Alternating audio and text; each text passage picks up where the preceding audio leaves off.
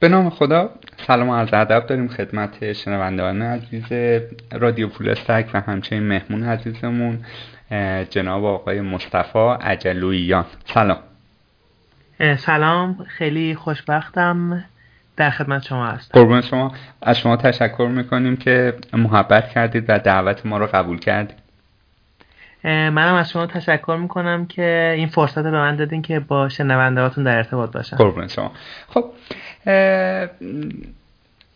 ارزم بزرگتون معمولا ما گپمون رو با یک تعداد سوالاتی شروع می‌کنیم که به بگراند مهمونمون مرتبط هست. مثل اینکه اهل کجا چند سالشون هست بگراند تحصیلی و کاریشون به چه شکل بوده؟ تا این لحظه ای که مثلا الان ما در خدمتشون هستیم.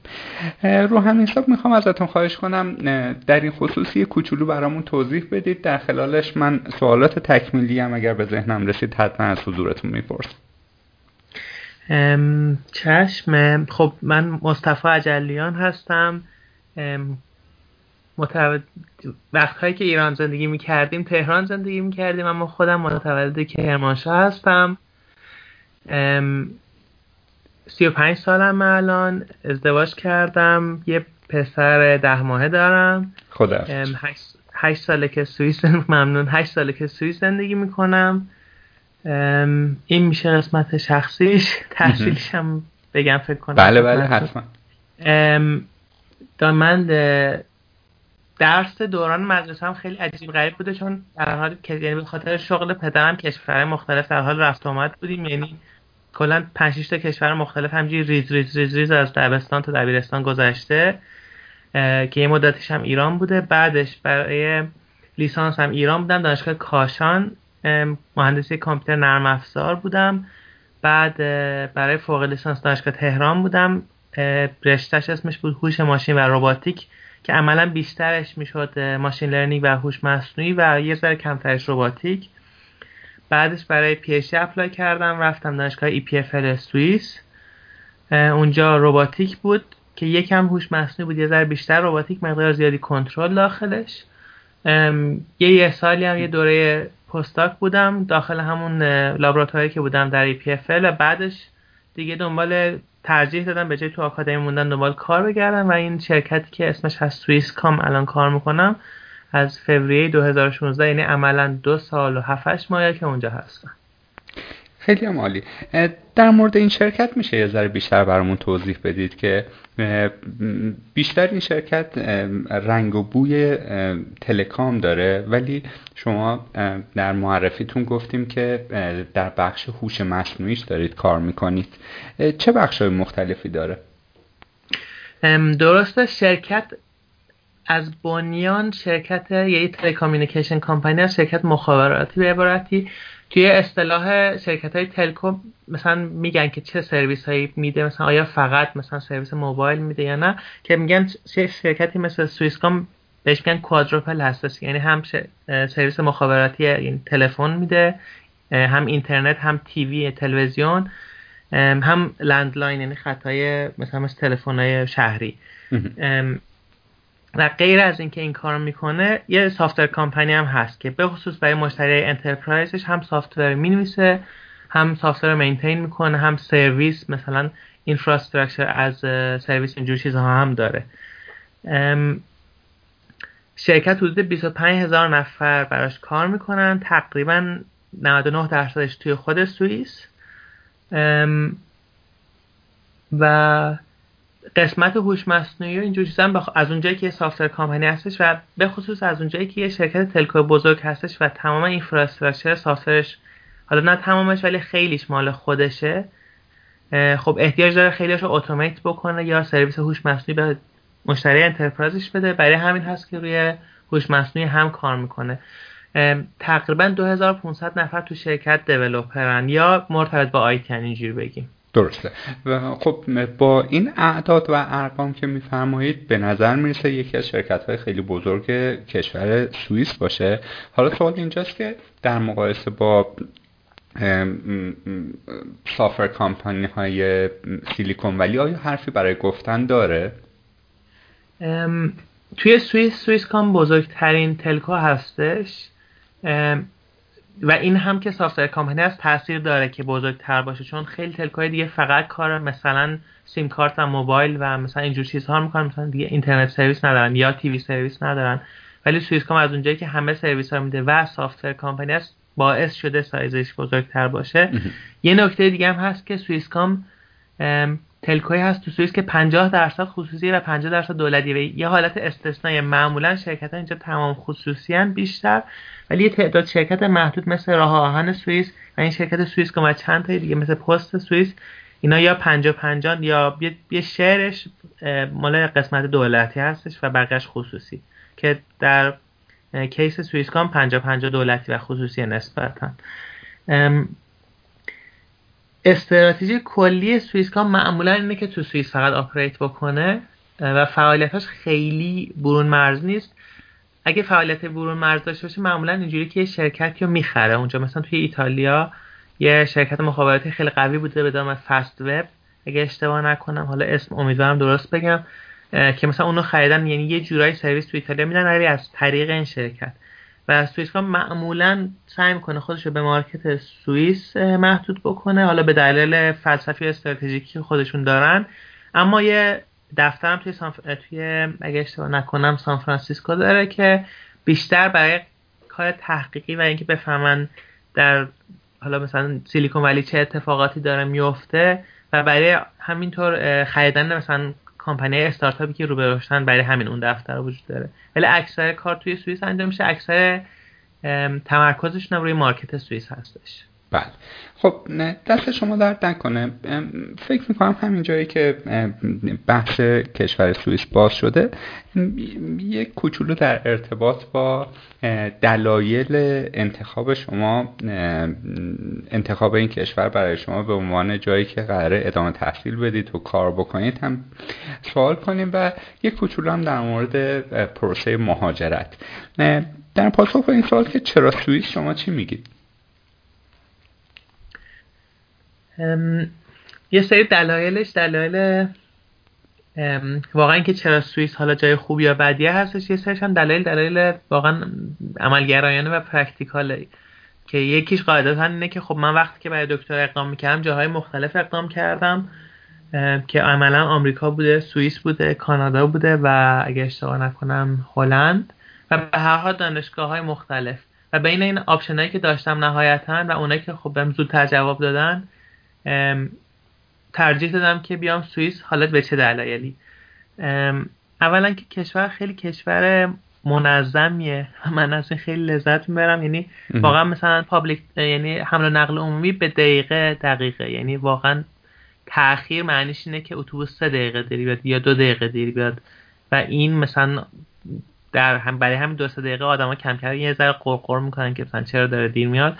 یعنی واقعا رو روال هست. مثلا آدم می‌تونه برنامه ریزی کنه که من فلان موقع اتوبوس می‌گیرم بعدش هم قطار رو می‌گیرم بعدش می‌رسم سر کارم. یعنی به خاطر این منظمی پیش میاد آدما حتی یه شهر زندگی کنن یه شهر دیگه کار بکنن در این حد. خیلی منظم هستش. کشور خیلی کشور متمولی هست. برای جمعیت خیلی کمی که داره. حدودا 8 میلیون نفر اگه اشتباه نکنم حالا اطلاعات ویکیپدیا از من خیلی دقیق تر تو این ارقام جمعیت حدودی 8 میلیون داره برای کشوری که فکر کنم اندازه استان تهران سایزش. و خب منابع حالا زمینی خاصی نداره ولی خیلی سیستم بانکی قوی داره که پول خیلی آدمای دنیا رو توش نگه میداره و تکنولوژی های سنگین دارن در تولید حالا از توربین گرفتی انواع صنایع های تک دیگه و همین سافتور کمپانی و امثال اینجور چیزا. و باعث شده خیلی کشور متمول و خیلی کشور پایداری باشه از نظر اقتصادی. درست. اینم خب باعث میشه نکته خوبی باشه برای اینکه آدم انتخاب کنه سوئیس زندگی کنه. در عین حال از نظر سیاسی هم خیلی کشور پایداری و عملا سیاست خیلی معنی خاصی اینجا نداره. فکر کنم تنها کشور دنیاست که تقریبا تو اکثر چیزا مردم رأی مستقیم دارن. فکر کنم چهار بار رأی مستقیم در سال حتی پیش میاد که مثلا در مورد مسائل عمومی اگه فکر کنم صد هزار تا امضا جمع بکنن می‌تونن هر چیزی رو به رأی بذارن. و خب اینا باعث میشه سیستم اجتماعی هم خیلی سیستم استیبل و پایداری باشه. خب اینم دوباره یه نکته خوب میشه که زندگی نسبتا همیشه پایدار خیلی تکونه خاص نمی‌خوره. گهگاه اینقدر تکونه خاصی نمی‌خوره که یه ذره حوصله سربرم میشه.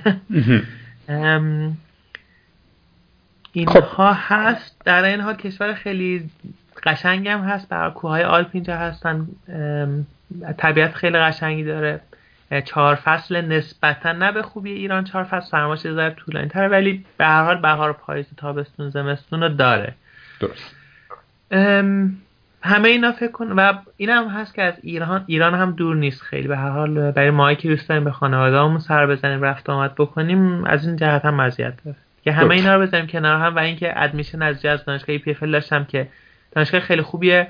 اون موقع فکر کنم توی top 20 یعنی بهترین 20 دانشگاه engineering دنیا بود. اون موقع که من درس می‌خوندم فکر کنم 12 13 بود. کلا همه چیز خوب بود دیگه به حال. عاقبت این شد که بیایم سوئیس. آی مهندس توضیحات شما جامع و کامل بود. حالا از دید یک نفر که مثل خود شما چند تا گزینه داره و یکی از گزینه هاش سوئیس هستش از این دید هم نگاه کنید که برای یک مهاجر ایرانی چه چالش هایی ممکنه وجود داشته باشه؟ پروسه اپلای کردن چه شکلی می‌تونه باشه؟ همزمان می‌تونه توی یک شرکت مثلا اگر صحبتم در مورد سافتور باشه می‌تونه توی شرکت نرم افزاری مشغول به کار بشه؟ دخل و خرج و اینها به چه شکل هستش؟ و در این خصوص هم برامون یک جنبندی داشته باشه.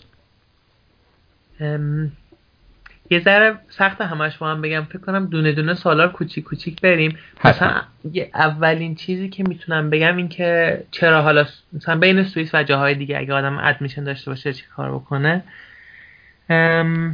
جوابی که به این سال می‌تونم بدم اینه که اولا خب یه مقدار خوبی شانس دخیل هست. متاسفانه ما چون مثلا از ایران معمولا اپلای می‌کنیم یه مقدار دسترسیمون به اون استادی که باش تماس می‌گیریم مثلا فقط ایمیلی ضعیفتره مثلا فرصتمون برای مصاحبه حضوری یه مقدار کمتره و اینا باعث میشه یه ذره شانس خب بیشتر اهمیت پیدا بکنه و به هر حال خب پروفایل و نحوه اپلای کردن حتما تاثیر داره ولی شانس هم تاثیر خواهد داشت. و گهگاه تصمیم شاید تحصیلی درست این باشه که مثلا بین ادمیشن هایی که آدم داره به دانشگاه و به استاد نگاه کنه به خصوص برای پی که خب پیش کی می‌خواد درس پیش کی می‌خواد کار ادامه بده. در این حال برای زندگی ممکنه اون تصمیم بهترین تصمیم تحصیلی بهترین تصمیم برای زندگی نباشه. برای کشور مهمه که آیا این کشور اقامت به ما میده زبانش چیه نحوه زندگی توش چیه آیا شهروند درجه یک حساب میشیم دو حساب میشیم در طولانی مدت و همه این سوالا.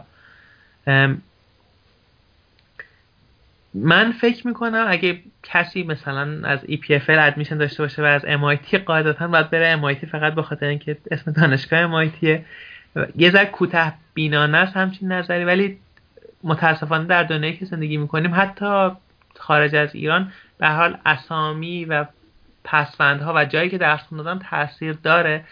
نه فقط به خاطر اسم به خاطر اینکه connection هایی که آدم پیدا می‌کنه با آدم هایی که در محیط که درس می‌کنه هستن خب متفاوت خواهد بود و بستگی به اینکه اون آدم ها چقدر پیشرفت می‌کنن آدم پتانسیل پیشرفت خودش هم کم و زیاد میشه. ولی نهایتا اگر همه چیزها مثل محل زندگی و گزینه دانشگاه در کنار هم بذاریم سوئیس کلا خیلی گزینه خوبی هستش. چون به خصوص دو تا دانشگاه معتبر که EPFL و ETH زوریخ باشن جفتشون خیلی رنکینگ های خوبی دارن خیلی استادای خوبی دارن و خیلی پول وجود داره برای research کردن که خب برای یه سری رشته‌ها خیلی مهم مثلا برای روباتیک که ما کار کردیم واقعا مسئله مالی مهم بود چون equipment باید خریده می‌شد ربات باید خریده می‌شد اینا خیلی گرون بود و از این نظر خیلی خوب بود تو سوئیس درس خوندن ولی نهایتا فکر کنم خیلی برمیگرده به انتخاب و preference های شخصی که آدم بره یه جایی مثل آمریکا، کانادا یا سوئیس. درست. خب حالا این به عنوان مقدمش اگر بخوایم در ارتباط با بازار کارش صحبت بکنیم و اون سوالی که عرض کردم آیا همزمان موقع تحصیل میشه کار هم کرد تجربه شما چی میگه؟ بستگی فکر کنم به مقطع تحصیلی داره. من در مورد لیسانس و فوق لیسانس کمتر اطلاع دارم. ولی اگه اشتباه نکنم توی مقطع لیسانس و فوق لیسانس یه تعداد ساعت محدودی در هفته میشه کار کرد. ولی معمولا این کارها کمتر کارهای تکنیکال میشن و بیشتر کارهای حالا مثلا توی رستوران کار کردن و امثال اینجور چیزا ممکنه بشن و تعداد ساعتش هم محدود. اگه اشتباه نکنم حدود بین چیزی بین 10 تا 20 ساعت در هفته بیشتر نمیشه کار کرد. به عملا یعنی یه جوری به عنوان به عنوان کمک خرج و نه به عنوان کار جدی. درست. این هست در دوره دکترا. از اونجایی که اگه اشتباه نکنم تمام دانشجوهای EPFL و ETH زوریخ اینا کارمندان دولت حساب میشن و حقوق می‌گیرن. یعنی همون fund شون به عنوان حقوق براشون حساب میشه و کسی که 100 درصد کار می‌کنه فکر کنم خیلی اجازه کار نداره چون دیگه داره 100 درصد کار می‌کنه. و عملا دکترا خوندن کار حساب میشه اینجا. پس قاعدتا برای دوره دکترا نمیشه کار جداگانه کرد. اما حقوقی که میدن به دانشجوی دکترا بسیار کافی یعنی حتی کافیه برای کسی که ازدواج کرده دو نفر با اون حقوق زندگی کنن البته زندگی مینیموم ولی میشه زندگی کرد. اینا میشه کار در هنگام تحصیل. یه option دیگه هم هست که خیلی کسایی که اینجا درس می‌خونن اگه حواسشون جمع باشه در طول دوران تحصیلشون حالا یا فوق لیسانس یا دکترا میرن internship کمپانی خیلی خوب. و خب اونا حقوق میدن در طول internship معمولا به دانشجو که مثلا به جای اینکه یه ذره کمتر research oriented میشه تحصیلشون یکم بیشتر به جهت کار مثلا سوق پیدا می‌کنه. خیلی هم عالی.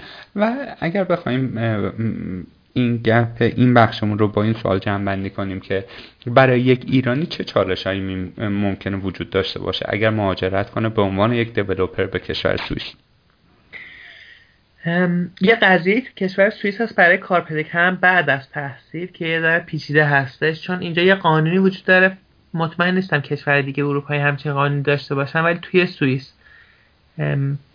اول برای هر شغلی باید سوئیسی استخدام بشه و اگه نخ... بخوان به جای سوئیسی اروپایی استخدام بکنن باید ثابت کنن که سوئیسی وجود نداشت که استخدام کنیم پس یه اروپایی استخدام کردیم. و اگه بخوان کسی استخدام کنن که اروپایی هم نیست. یعنی حالا ایرانی، آمریکایی، استرالیایی، مالزیایی فرق نمی‌کنه خیلی. باید ثابت کنن که سوئیسی و اروپایی وجود نداشته که اون شغل انجام بده. یعنی یه جورایی در درجه سوم حق دارن خارجی که اروپایی نیست رو استخدام بکنن. که پروسه یه ذره پروسه پیچیده هست. گهگاه باعث میشه کمپانی کوچیک و استارتاپ ها تفره برن از اینکه مثلا ایرانی ها استخدام کنن. حالا ایرانی که میگم یعنی غیر اروپایی. و گهگاه خب همیشه اینجوری نیست ولی واقعا پیش میاد که مثلا خیلی صادقانه و محترمانه بگن که ببخشید ما دوست داریم مثلا پروفایل شما خوبه کار ما انجام میشه مثلا اگه شما رو استخدام کنیم ولی پیچیدگی داره برامون از نظر گرفتن اجازه کار و اینجور چیزا پس خلاصه استخدامتون نمی‌کنیم. و از این نظر یه ذره که کمپانی بزرگ که منا... یعنی اون بخش منابع انسانیشون human resource شون بزرگتر و قوی تره بیشتر خارجی ها شاید استخدام بکنن. یا کمپانی کوچیکی که خودشون multinational هستن اصلا founder ش مثلا نمی‌دونم هندی بوده. دیگه خودشون دستشونه اینجور چیزا اون کارا رو شاید بیشتر انجام بدن. از این جهت یه چالشی وجود داره برای کار پیدا کردن. و فکر کنم اگه کسی بخواد از خارج از سوئیس اقدام کنه برای کار پیدا کردن حتی یه لول سختتر هم بشه چون اون آدم الان در داخل سوئیس هم نیست. که مثلا درسش رو تمام کرده باشه الان دنبال کار باشه. و خب یه مقدار مصاحبه باش سختره چون باید ویزا بگیره بیاد برای مصاحبه. ولی نشد نیست حتما ولی سخته. ما توی گروه خودمون که داشتیم که مثلا یک کسی از برزیل مصاحبه کردیم استخدام کردیم آوردیم سویش براش اجازه کارم گرفتیم. ولی میگم میشه ولی لزوما خیلی راحت نیست. این میشه چالش کار پیدا کردن. زندگی معمول تنها قسمت چالش بود نه تنها یه قسمت چالش بزرگش هزینه هاست اینجا به خاطر اینکه خیلی کشور خیلی گرون هستش. و اگه کسی درآمد از خود سوئیس نداشته باشه و بخواد مثلا پول از ایران بیاره و اینجا خرج کنه خیلی سرسام آور خواهد بود. و نکته آخر زبان چی؟ زبان انگلیسی اونجا رایجه یا باید به زبانی که مردم نیتیو اونجا صحبت می‌کنن شما تجهیز بشید پیچیدگی داره جواب سوال به دلیل اینکه چند زبانه هست الان سه الا چهار حالا الاش هم میگم چرا سه الا چهار زبان رسمی داره که اون سهش میشه آلمانی که قسمت بیشتر شمال سوئیس هستش مرکز به شمال و یه ذره از شرق. فرانسوی که بیشتر جنوب غربه و آره و ایتالیایی که بیشتر میشه جنوب یا جنوب شرق. و هر سه زبان زبان official هستن. مثلا خیلی وقتی چیزی که از سوپرمارکت می‌خوایم مثلا یه کرک از سوپرمارکت می‌خوایم سه تا در اون پشتش نوشته شده. اینا زبان official خودشون هستش. حالا کمپانی بزرگ و به خصوص اونایی که international تر هستن یا اینترنشنال استخدام می‌کنن خیلیشون به خصوص IT کمپانی انگلیسی کاملا زبونیه که کار را میفته باش. مثلا ما خودمون سر کار تقریبا همه گروه انگلیسی حرف می‌زنن. قصه از جایی شروع میشه که شما می‌خواین با مثلا مشتری های خارج از این گروه ارتباط داشته باشین که خب خیلی از اونا به زبان هم آلمانی یا فرانسوی حرف می‌زنن اکثرشون. که قسمت که من برن زندگی می‌کنم برای سوئیسکام کار می‌کنم اینجا بیشتر آلمانی هستش. آلمانی من اصلا خوب نیست با انگلیسی سعی می‌کنم کارام بیشتر راه بندازم. ولی برای کسی که واقعا هدفش موندن اینجاست باید حداقل یکی از این زبونا رو خوب حرف بزنه. درسته. خیلی هم ممنون. خب به نظر می‌رسه به اندازه کافی یک گپ مقدماتی زدیم. اگر اجازه بفرمایید یواش یواش وارد مباحث یک کوچولو تخصصی تر بشیم. خب گپی که ما قرار بزنیم قرار بزنیم معلومه که حول AI قرار بچرخه و می‌خوام اولین سوالم رو با اینجوری شروع بکنم که چرا هوش مصنوعی رو انتخاب کردید؟ آیا اون زمانی که داشتید برای مثلا فوق لیسانس فکر می‌کردید چه رشته ای برم همون موقع فکر می‌کردید که آینده قرار در دست هوش مصنوعی باشه یا دلیل دیگه ای داشت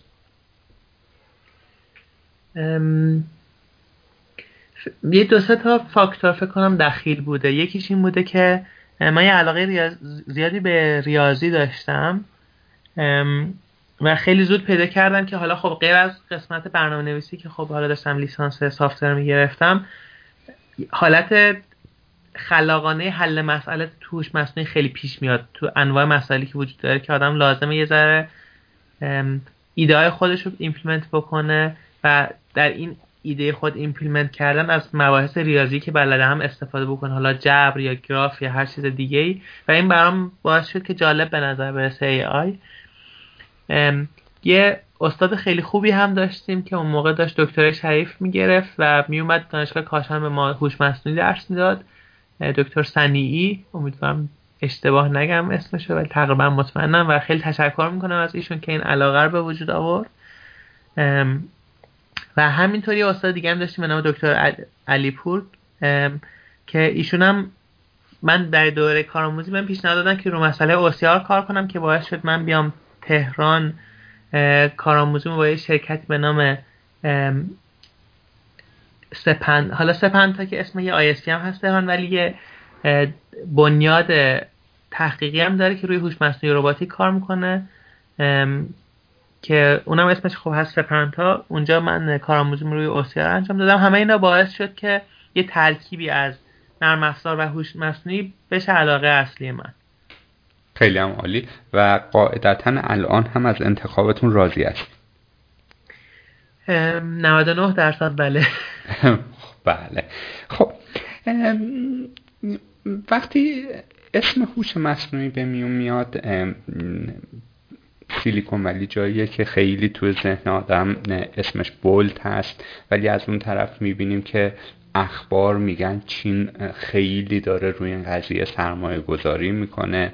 از اون طرف کانادا داره یک سری هاپ ها درست می‌کنه که بتونه اون تلنت هایی که به خاطر حالا سیاست های مثلا دولت فعلی امریکا دارن از دست میدن رو جذب خودش بکنه.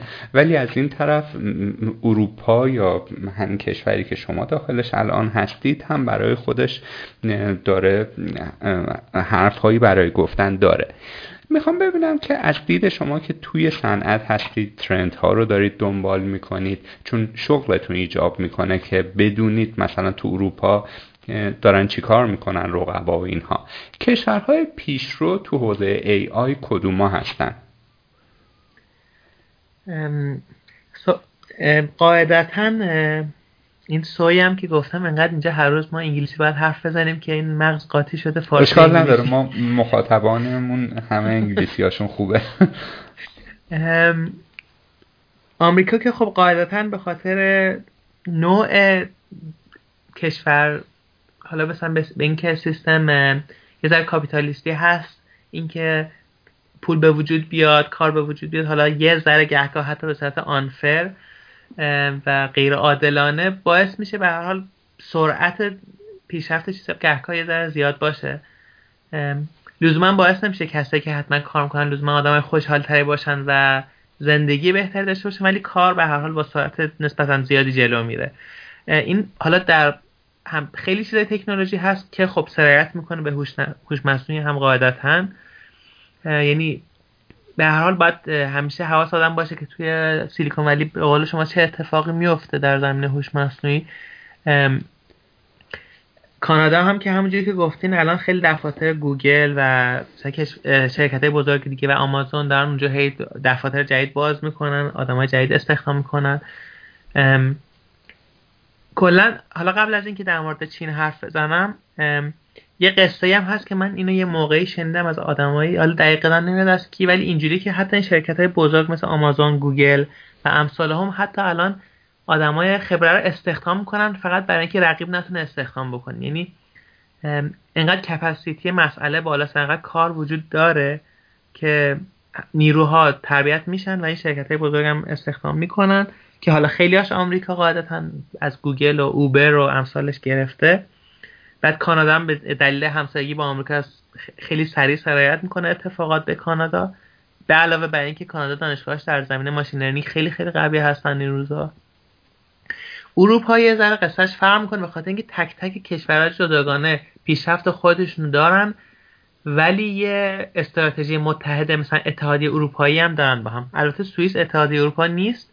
ولی خیلی وقتا تو اینجور چیزا همراهی می‌کنه در این قسمت های تکنولوژیک ببینه چه اتفاق میفته یعنی یه جورایی می‌خوان قدرت مشابه آمریکا باشن ولی نه تک تکشون همشون با هم یه جورایی.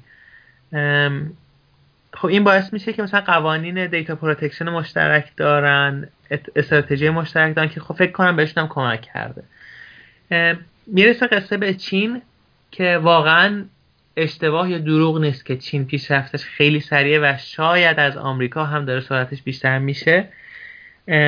و به چند تا مسئله ربط داره. حالا من خیلی جامعه شناس خوبی نیستم در زمین ولی از قسمت تکنولوژیش کلا چین یک مقداری حالا به دلیل یاد نمی‌دونم دموکراسی کنده یا هرچی قوانین data protection ش حد ضعیفتری داشته باشه باعث میشه کارهای AI راحت تر انجام بشه. یعنی حداقل اگه دولت بخواد یه سری کارهای AI راحت انجام میشه.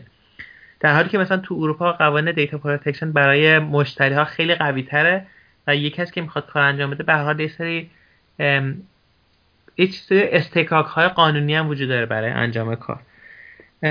به حال چین جمعیتی هم باعث میشه که یه market خیلی بزرگی باشه. مثلا اگه یه کسی یه سیستم AI برای اتوماسیون یه مسئله خاص develop بکنه مشتریش دو میلیارد نفر آدمن.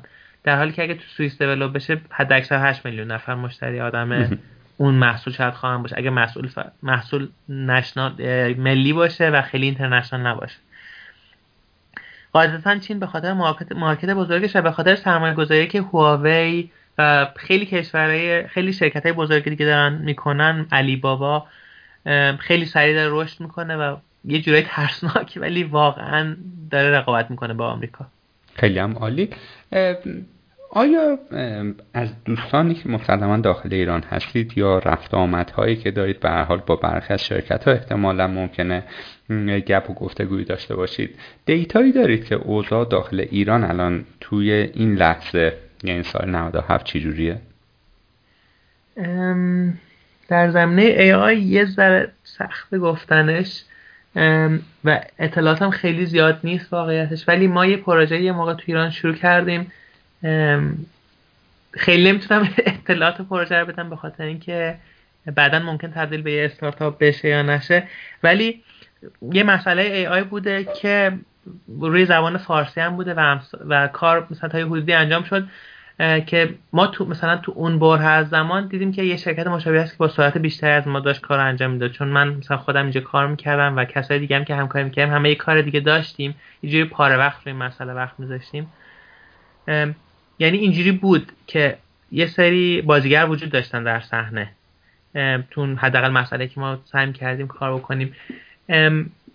من حالا بیش از این خیلی نمی‌دونم واقعا چقدر استفاده میشه. ولی قصه قصه ساده ایه این هوش مصنوعی خیلی چیز شاید بگم عجیب یا اگزاتیکی نیست که فقط در شرایط خاص بشه استفادهش کرد و خیلی خیلی مسائلی که حالا یا در افزاری داره دیولوب میشه یا یه عالم دیتا وجود داره. خیلی سریع از هوش مصنوعی میشه بهره برد. حالا وقت اینجوری حساب کنیم که وقتی ما تو ایران 80 میلیون نفر جمعیت داریم و همه آدما تماس تلفنی دارن data در مورد انواع چیزهای مختلف چه خریداشون دارن در مورد کارهای پروسه های بانکیشون دارن.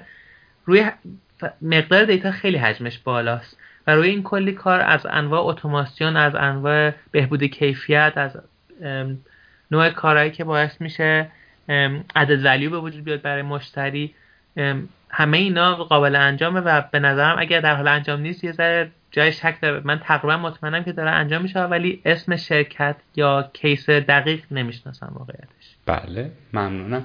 خب هوش مصنوعی خیلی ها دارن میگن که یک چاقوی دو لبه هستش. یعنی خوبی هایی داره مثلا در زمینه پزشکی و درمان یا در زمینه همونطور که فرمودید بهبود lifestyle آدم ها خب خیلی اتفاقات خوبی رو قرار رقم بزنه. اما اون روی سکه رو هم که می‌بینیم احتمالا یک سری از چالش ها ایجاد بشه. مثلا ربات هایی که جنگجو هستن یعنی کشورها کشورگشایی می‌کنن بدون اینکه سربازاشون رو از دست بدن یا پرایوسی آدم ها رو ممکنه به چالش بکشونه. مثلا شما یک آدمی شروع می‌کنه یک اخبار کذبی رو با قیافه مثلا فلان رئیس جمهور فلان کشور گفتن در صورتی که این همه با هوش مصنوعی درست شده. در این خصوص هم میشه برامون توضیح بدید که کدوم طرف ترازو به اون یکی غلبه می‌کنه؟ خوبیهاش بیشتره یا بدیهاش؟ یا اصلا اینجوری نباید به قضیه نگاه کرد. باید ببینیم که سیاست محققان مراکز آموزشی و از اون مهمتر دولت که تعیین می‌کنه کدومش فراگیرتر بشه؟ خیلی نکته خوبی اشاره کردن هم خیلی مثال خوب دقیقا نایی بود که می‌خواستم خودم هم در موردش بگم. حالا یه ذره توضیح بیشتر میدم. من یک ذره حس دارم که نسبت مسئله هوش مصنوعی حساسیت شاید بیش از حد وجود داره و دلیلش چیه؟ شاید دلیلش خیلی هاش به خاطر حالا بگیم فیلم هایی که ساخته شده یا قصه هایی که نوشته شده یا ام ام برداشت کلی از یک مسئله ناشناخته است که باعث شده یه ترس وجود بیاد. وگرنه حداقل به نظر من هوش مصنوعی تکنولوژی مثل همه تکنولوژی دیگه. آیا روزی که پروگرامینگ به وجود اومد. حالا بگیم تقریبا میشه 50 60 سال پیش که باعث شد یه سری کارهای اتوماسیون به وجود بیاد که اون موقع شاید حس آدم از هوش مصنوعی همین اولش همین پروگرامینگ و اینجور چیزا بوده که یک کد نوشته میشه که حالا به جای اینکه آدمو چرت که بندازن ماشین حساب یه کاری می‌کنه. یا یه اهرامی هست که یه دکمه فشار میده یه اتفاق میفته به نظر من در همون راستا هستش با یه, با یه تفاوت جزئی. و اون تفاوت این هستش که خیلی راحت دیولوب کردن چیزهای هوش مصنوعی. یعنی یه کسی می‌تونه تو زیر زمینش بشینه و کل نیازی که داره دیتا و یه کامپیوتر و حالا اگه بخواد چیز پیش باشه قاعدتا یه سری جی پی که بتونه یک سیستم هوش مصنوعی به وجود بیاره که یه کار خاصی انجام بده. یعنی خیلی کنترل پذیریش به اندازه مثلا اختراع برق که حالا برقی نسبتا مجرای فیزیکی داره میشه کنترلش کرد. یا انواع تکنولوژی ماشینی مثلا اینا رو تا حدودی می‌شده کنترل کرد. مثلا متریال لازم بوده. مثلا آهن باید خریده می‌شده یا نمی‌دونم یه متریال خاص باید خریده میشه یا الماس باید خریده میشه. یه ذره اینا نیست دیگه در سیستم. وقتی کار با کامپیوتر باشه حالا از پروگرامینگ گرفته تا هوش مصنوعی. باعث میشه یه ذره کنترل کردنش کار سختتری باشه. حالا دقیقا مثال چاقو مثال 100 درصد درستی و هوش مصنوعی واقعا همینه.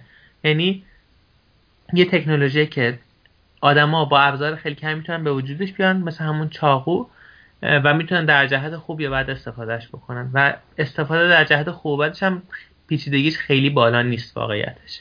شاید در جهت خوبش سختتر باشه حتی. اما این نباید باعث که ما از تکنولوژی بترسیم. چون قاعدتا اون موقع که مثلا برق هم اختراع شده کسی می‌تونه فکر کنه که خب چراغ خیابون روشن میشه ولی از اون میشه باش نیروی توان جنگی یک کشور رو بالاتر برد. یا اینترنت کلا همینجوری به وجود اومده. این اول استفاده نظامی داشته. من واقعیت جواب مسئله رو نمی‌دونم که چه شکلی میشونه. کنترل کرد و امیدم به خود انسان هاست که سو استفاده زیاد نکنن. البته آی دکتر روی بد کیسی دارید آره، امیدواری آره آره امیده ولی شاید یه مقدار امید واهی باشه. آره. ولی من فکر می‌کنم سیاست گذاری کلان واقعا لازم در زمینه هوش مصنوعی و خیلی کشورها الان شروع کردن که مثلا محدود بکنن. حالا مثلا جنبه های استفاده مثلا در زمینه نظامی واقعا خب خیلی کار راحت میشه. مثلا اگه یه drone ی بتونه face recognition انجام بده از اون بالا حالا آدمای بیگناه مثلا یا حتی دشمن حالا بخواد بهش تیر بزنه یا موشک پرتاب کنه یا هر چیز دیگه ای خب کار واقعا خیلی راحت تر میشه و باعث میشه که من یه workshop ی شرکت می‌کردم که در مورد همین مسئله بود که آیا ما به عنوان اعضای community هوش مصنوعی باید جلوی همین چیزی رو بگیریم یا یه حرکتی انجام بدیم و در مورد این بود که چیکار بکنیم. و یه مسئله واقعا این هستش که توی جنگ حالا برابر یا حتی نابرابر آدما روبروی همن و تصمیم گیری یه مقدار انسانی تر دخیله. مثلا اگه یه آدمی باید طرف مقابل بهش صدمه بزنه حداقل می‌بینه که این اتفاق داره میفته تا حدودی. این یه مقدار متفاوت از کسی که توی اتاق نشسته از دور یه دکمه رو بزنه یا حتی ماشین خودش تصمیم بگیره شاید باعث آدما تصمیم گیری سخت و راحت تر انجام بدن و تصمیم گیری سختی که consequence های بدی داره. از این نظرها به هر حال خطر هستش که میگم در زمینه تولید سلاح هستش در زمینه privacy بسیار هستش. در زمینه اسپم و فیشینگ بسیار هستش این روزا و حجمش داره بیشتر و بیشتر میشه. الان خیلی وقتا هوش مصنوعی استفاده میشه برای اینکه حالا من یه توضیح کوچیک بدم. اسپم و فیشینگ برای شنونده که شاید یادشون رفته باشه بله که اسپم که خب قاعدتا چیزایی هستش که شما نمی‌خواین دریافت بکنین. مثلا مثل یه ایمیل تبلیغی بی ربط یا مثلا از اون بدتر میشه case های فیشینگ که یه کسی می‌خواد از با یه مثلا حالا ایمیل جذابی یا یه اطلاعات یا مثلا یه ایمیلی که به شما این حس میده که شما باید جواب این ایمیل بدین یا اطلاع بدین باعث اطلاعات از شما بگی و از تو استفاده بکنه ازش. مثلا پسوردتون رو بدزده یا شماره قرارداد بانکتون رو بدزده یا امثال اینجور چیزا. حالا اینها قبلا یه ذره کلی بوده حالا یا آدم خلاقی بوده یا یه سیستم یه کد کلی نوشته بوده به هزار تا آدم میفرستاده که دوتاشون تحت تاثیر قرار بگیرن. ولی مثلا با هوش مصنوعی خیلی میشه پروفایل آدما رو بررسی کرد و یه سیستمی ترین کرد که با خیلی تارگتد برای آدمای مختلف چیزهای مختلف کاستومایز کنه و بفرسته که خب آدم بیشتری در دام خودش بندازه. این از خطرات هست و کلا مسئله یه مسئله دیگه هم هست که مثلا تو انتخابات آمریکا اتفاق افتاده بود. این رسوای فیسبوک و این مؤسسه کمبریج تقریبا خیلی چیز مهمی بود که باعث شد که مثلا نظر آدم ها رو آدم بتونه سوق بده حالا با توجه به دیتایی که ازشون داره. حالا در مورد خطراتش زیاد صحبت کردیم ولی من هم اول بحثم گفتم به نظرم حالا ترس از هر تکنولوژی سرجش نباید زیادم به خاطر که منافعش هم بسیار بزرگ هستش. و از سیستم های روباتیک و assistance بیمار حالا و اینجور چیزها گرفته و انواع کمک های پزشکی میشه کرد مثل مثلا پیش بینی پیش بینی که detect کردن مثلا cancer و امثال هم تا اتوماسیون چیزهایی که واقعا آدم لازم نیست انجام بده که یه کاری واقعا نمی‌دونم copy paste کردن یک چیزی از یه جا به یه جای دیگه است و هوش مصنوعی می‌تونه یاد بگیره که این کار بکنه اون آدم به عنوان انسان پتانسیل داره که یک کار جالبتر و جذابتری رو انجام بده. به مسئله دوباره ماشین خودران autonomous car ت هستش که به نظر من خیلی چیز خوبی هستش که داره میاد و خیلی تلفات انسانی که ما در رانندگی داریم در جاهای مختلف دنیا بسیار کم خواهد شد با این مسئله. سرعت transportation بالا خواهد رفت با این مسئله. حالا به مرور زمان الان که پایینه. یه خوبی دیگه هم داره هوش مصنوعی که اینو الان گذاشته بودم آخر.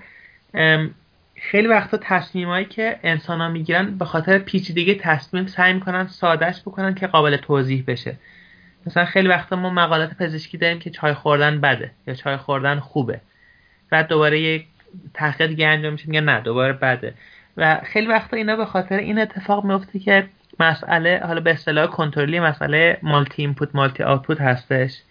ولی آدم حالا به صرف به خاطر اینکه زبان می‌خواد استفاده کنه برای توضیح مسئله و به خاطر حالا ظرفیت مغزی که آدم داره مسئله اگه سطح ورودی داشته باشه و سطح خروجی خیلی قابل توضیح نیست. و اینجور تصمیم گیری تا وقتی دست انسان هاست سعی می‌کنن simplify ش کنن برای اینکه بتونن انجامش بدن و بتونن توضیحش بدن. ولی هوش مصنوعی به خاطر اینکه می‌تونه همه این input output ها در نظر بگیره و تصمیم بهتری بگیره می‌تونه حتی پیشرفت بده اینجور تصمیم گیری ها رو. بله. خب این بحثمون رو هم با این سوال جمعش بکنیم که شما فرمودید سوئیس یک کشور های تک هستش. آیا الان شما توی زندگی روزمره اثری از هوش مصنوعی و اینها یا ماشین های خودران و اینها می‌بینید؟ یا الان توی یک کشوری مثل سوئیس هم زوده که انتظار این چیزا رو داشته باشیم؟ خیلی آروم آروم ولی بله.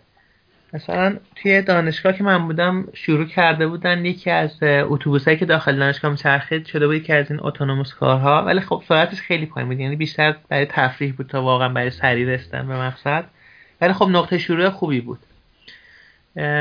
این یه مثال برای اتونوموس کار هر ماشین تسلا اینجا آدما می‌خرن که یه سریشون اتونوموس دراوینگ. دارن فکر کنم هنوز کاملا قانونی نیست در سوئیس استفاده کردنش. ولی به هر حال در حال لایه گذاری قانونی مسئله. یا یه قصه جالب دیگه که هست. آلمان مثلا شرکت بنز و کسای دیگه که کامیون تولید می‌کنن الان autonomous driving دارن برای مسافت طولانی که وجود داره که فقط در یه سری جاده های خاص کار می‌کنه فقط مثلا در اتوبان های طولانی, طولانی مدت و عریض که مثلا راننده کامیون می‌تونه بخوابه در طول مسیر و حالا خواب که خواب خیلی جزئی و سبک. و تا وقتی که تو اون مسیر کامیون خودش درایو می‌کنه تا وقتی که به جای برسه که دیگه از نظر حالا یا قانونی یا پتانسیل خود کامیون نباید این کار ادامه بده. اون وقت مثلا بیدار می‌کنه راننده یا راننده خودش قاعدتا بیدار بشه و به مسیر مثلا به عنوان راننده عادی ادامه بده. و خب خیلی نباعث میشه که هم هزینه ها کم شه هم خطرها کم بشه. بله و اینا کم کم خورد خورد داره استفاده میشه ولی هنوز واقعا اونجا نیست. مثلا یعنی اینجوری نیست که در به صورت روزمره این استفاده بشه ولی داره شروع میشه. بله خیلی هم عالی. خب اگر اجازه بفرمایید یک تعریف کلی ما از مفاهیم داشته باشیم. خب هر کدومش مسلما یک تعداد بحث زیرشاخه خواهد داشت و در نهایت برسیم به یک roadmap پیشنهادی شما برای علاقمندان به این حوزه. وقتی آدم اسم artificial intelligence میاد حس می‌کنه که این هوش مصنوعی یک چتری هستش که یک سری مفاهیم زیر مجموعه مثل یادگیری ماشینی شبکه های عصبی یادگیری ژرف و اینها رو داره. خب اگر این گزاره من درست هستش که هیچ اگر نه لطفا من رو اصلاح بفرمایید. و بحثمون رو با تعریف هوش مصنوعی شروع بکنیم و اون همین که آیا همون چتر کلی است که اینها زیر مجموعش هستن یا نه؟ هر کدوم از اینا اصطلاحا استند الونه تقریبا درسته که بگیم یه چتر کلی هستش هوش مصنوعی که داخلش حالا ماشین لرنینگ یادگیری ماشین و چیزهای دیگه هستش. قصه از جای شروع میشه که تنها چتر این نیست. یعنی هوش مصنوعی حالا مثلا داخلش ما یادگیری ماشین داریم یادگیری ماشین شاخه از چیزهای دیگه غیر از هوش مصنوعی هم هست. یه قصه قدیمی اینه که هوش مصنوعی حالا با این تعاریف حالا قسمت فلسفیشو بذاریم کنار فقط قسمت آیتی شده در نظر بگیریم از دپارتمان computer science ی یه ذره اومده بیرون. و در اون ور مسئله مسائل خیلی دیگه هست مثل کنترل و کنترل بهینه حالا optimal control و اینها که و کلا مسئله optimization یا بهینه سازی که اینا بودن شاخه هاش قبل از اینکه هوش مصنوعی حتی باشه حالا در کنارش. که چیزهای مثل machine learning اونجاها هم استفاده میشه. ولی حالا برای اینکه مسئله پیچیده نشه واقعا میشه به هوش مصنوعی گفت که یه چتر کلیه ولی چیزهایی که در قالب حالا شاید machine learning نگنجن و در خود AI بگنجن بعضیشون اسم جداگانه لزوما ندارم حالا مثلا چیزهایی مثل همین AI کلاسیک مثل مثلا search کردن داخل یه گراف و چیزهای معروفی که وجود داره مثل A star و امثالهم معمولا اینا به عنوان هوش مصنوعی کلاسیک یا AI کلاسیک یا بعض وقتا خود AI شناخته میشن. برای معمولا آدما توی حداقل فضای کاری اگه می‌خوان دقیق تر باشن از کلمه AI سعی می‌کنن کمتر استفاده کنن و بگن حالا machine learning حالا چه machine learning یا graph search یا هر چیز دیگه درست. خب یک تعریف کلاسیک از machine learning یا یادگیری ماشینی این هستش که ماشین با input خاصی که در اختیارش قرار میدیم این قابلیت رو داره که خودش یک سری چیزها رو یاد بگیره و بر اساس اون چیزهایی که یاد گرفته یک تصمیم بگیره. اما اینجا یک تعریف ظاهرا تخصص یک شاخه تخصصی تر به وجود میاد به اسم یادگیری ژرف. می‌تونم ازتون خواهش کنم در قالب مثال هایی که ملموس باشه برای من به عنوان یک شنونده تفاوت این دوتا رو برام توضیح بدید. اینجوری بگیم که قصه از جایی شروع میشه حالا سی چل سال پیش که شبکه های عصبی اومدن و یه مدت زمانی استفاده شدن و یه سری ام ام حالا قول دادن که مثلا شبکه عصبی می‌تونن همه چی مدل کنن و این قول قول اشتباهی نبود از نظر تئوری درست بود. ولی از نظر میزان کامپیوتیشن به هر حال برگردیم به سال 1980 خیلی محدود در بوده تا چیزی که الان وجود داره. بنابراین تئوری وجود داشته و اون چیزا به وجود و شکست خوردن در یه نقطه از زمان تا یه مدتی که گذشت که یک الگوریتم به نام back propagation اومد. حالا فارسیش نمی‌دونم دقیقا چجوری بگم. باز پس دهی error هم خطا یا همچین چیزی. که باعث شد دوباره شبکه عصبی یه جون جدیدی بگیرن و خیلی سریع رشد بکنن. ولی قضیه اینه که این شبکه عصبی از نظر تئوری شما می‌تونید شبکه عصبی خیلی خیلی خیلی بزرگ بسازین که قابلیت فهم تقریبا خیلی چیزا رو داشته باشه. ولی این نه تو رم کامپیوتر 1980 جا شده نه می‌تونستن همچین چیزی رو یاد بهش بدن به خاطر اینکه خیلی بزرگ بوده و دیتا کمتر بوده. این قصه گذشته تا رسیده به ده سال اخیر. که شاید یه خدمت بزرگی رو شرکت انویدیا کرد که این اومد خیلی معمول کرد استفاده از جی پی رو برای کار محاسباتی و برای یادگیری. و این باعث شد که همه محققا بگن که خب مثلا می‌تونیم مثلا تعداد لایه های شبکه عصبی بیشتر کنیم سایزش رو بزرگتر بکنیم و یاد بگیریم. و حالا به هر حال این جی پی توان اینو داره که کار محاسباتی ما رو انجام بده. حالا با بزرگتر شدن این شبکه های عالمه اتفاقات جدید افتاد. یعنی شبکه ها یاد نمی گرفتن به خاطر این الگوریتم جدیدی قدیمی یه سری های یا کاستی هایی داشتن که همه اینها در کنار هم باعث شد که این field به نام deep learning یا یادگیری ژرف به وجود بیاد. یعنی از نظر تئوری عملا خیلیش همون هوش مصنوعی یا neural network یا شبکه عصبی گذشته هستش. خیلیش سایزش بزرگ شده و به خاطر بزرگ شدن این اندازه یه سری الگوریتم های جدید به وجود اومد در کنارش که باعث شد بهتر کار بکنن. و این خیلی درها رو باز کرد و الان شبکه های عصبی های جدیدی به وجود که اصلا قبلا متصورم نبوده مثل GAN یا attention network ها و امثال چیزهای مختلف دیگه. مثال ملموس این میشه که مثلا یک چیزی من مثل مثل تشخیص اشیا object recognition قبلا حالا مثلا بگیم 20 سال قبل یا 15 سال قبل خیلی متداول بوده که یه سری feature یا خصوصیات از تصویر مثلا با, با خیلی خلاقیت های انسانی در میاد که مثلا سعی کنیم مثلا گوشه های تصویر رو بگیریم یا فلان جور محاسبه کنیم یا سوراخ های داخل تصویر رو مثلا بشماریم انج... یا feature های مختلفی که میشه فکر کرد بهش. حالا بهتر و بدتر خیلی وجود داشته. و بعدش حالا که اینو داریم یه شبکه عصبی کوچیک یا یه به هر حال هر جور classifier کوچیکی استفاده کنیم که جواب برای ما به وجود بیاره. و قضیه اینه که با وجود اومدن چیزی مثل این deep learning یا یادگیری ژرف خیلی از اون روش قدیمی که دخالت انسانی لازم بود برای اینکه این feature ها رو به وجود بیاره کمتر اهمیت پیدا کرد و شبکه ها اینقدر بزرگ شدن و اینقدر data وجود داره که الان خودشون می‌تونن فقط به صرف دیدن تصویر یاد بگیرن که این شی سیب هستش این شی لیوان هستش این شی یه ببره و و و, و. یه جورایی می‌تونم بگم که مسائل مشابهی حل کرده deep learning ولی با خیلی زحمت انسانی کمتر درست. و خب توی این حوزه approach های مختلفی بوده مثل word to vector یا GloVe. در این خصوص هم میشه در مورد این رویکردها توضیح بدید که آیا یک رویکرد خاص حرف برای گفتن داره یا ترکیبی از اونها هست که میشه اون data ی ارزشمند رو بتونه برامون ایجاد کنه اون سیستم deep learning؟ من قبل از اینکه جواب این سوال بدم سعی می‌کنم که deep learning رو بیایم اول بخش بکنیم به media یی که داره روش کار می‌کنه. یعنی یا داره رو تصویر کار می‌کنه و ویدیو حالا به هر حال یه ذره متفاوت ولی خیلی مشترک کاره که روشون انجام میشه.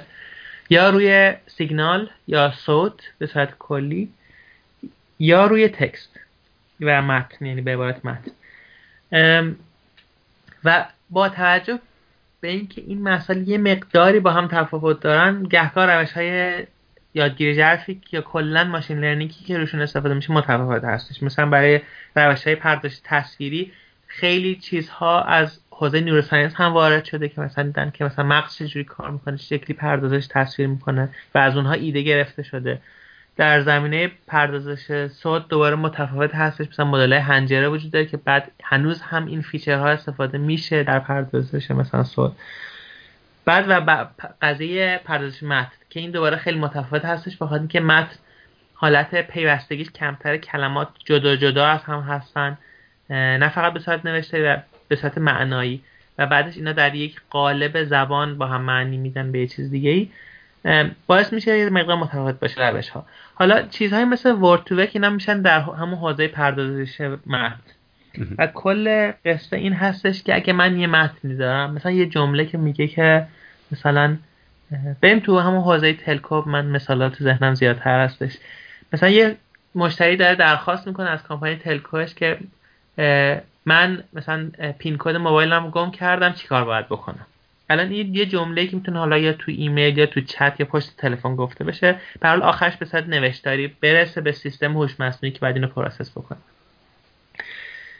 روش word to چیزهای مثل word to vec باعث میشن که شما به جای اینکه یه کلمه رو بردارین مثلا کلمه مثلا pin و اینو بگین که خب pin کلمه مثلا بیستم دیکشنری من هستش مثلا feature من میشه عدد 20 که خیلی feature ساده هستش تا حدودی هم کار می‌کنه. به جای این شما میگین که این کلمه pin در قالب زبان مشابه چه کلمات دیگریه و عملا با حالا با پروسه training ی که خود word to vec به جای اینکه یه عدد باشه مثلا یه 256 تا یه مثلا vector 256 بعدی مثلا هست که describe می‌کنه یا توضیح میده که این کلمه مثلا pin حالا تو مشابه چه کلمات دیگه یا حدودا معنیش از نظر عددی چه چیزی هستش. اینا باعث میشن که یادگیری خیلی راحت تر بشه برای به خصوص مسائلی که data کمه. چون شما می‌تونید این مثلا word to vec برای کل زبان یاد بگیرید مثلا از کل ویکیپدیا فارسی یا کل ویکیپدیا انگلیسی مثلا استفاده کنین و word to vec فارسی یا انگلیسی رو train کنین.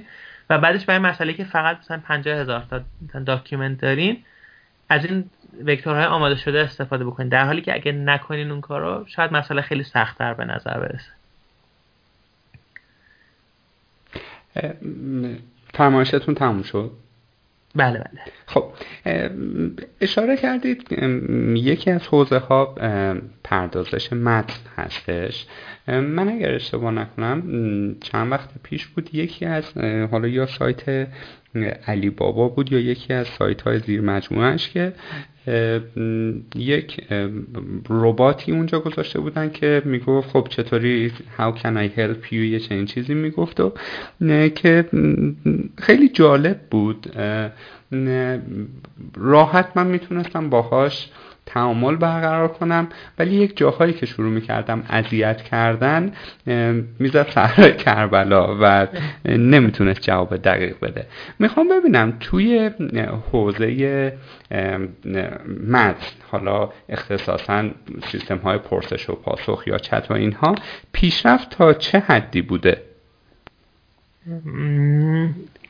آیا و سوال, سوال تکمیلی تر این که میشه گفت اگر هم پیشرفتی بوده بیشتر حول اون کامیونیتی که زبان بیشتری کامیونیتی که اعضای بیشتری داشته مثلا زبان انگلیسی بیشتر صورت گرفته تا زبان هایی که تعداد آدم هاش کمترن که اونو تکلم می‌کنن؟ این هست تا یه حدودی. بله به خاطر اینکه معمولا روشهایی که وجود داره به زبان حساسیت خاصی حالا یا ندارن یا کمتر دارن. به هر روش روش های خیلی کلاسیک linguistic یا زبان شناسانه که هنوزم وجود داره community شون بیشتر به زبان وابسته هستن ولی روش های machine learning ی شاید کمتر.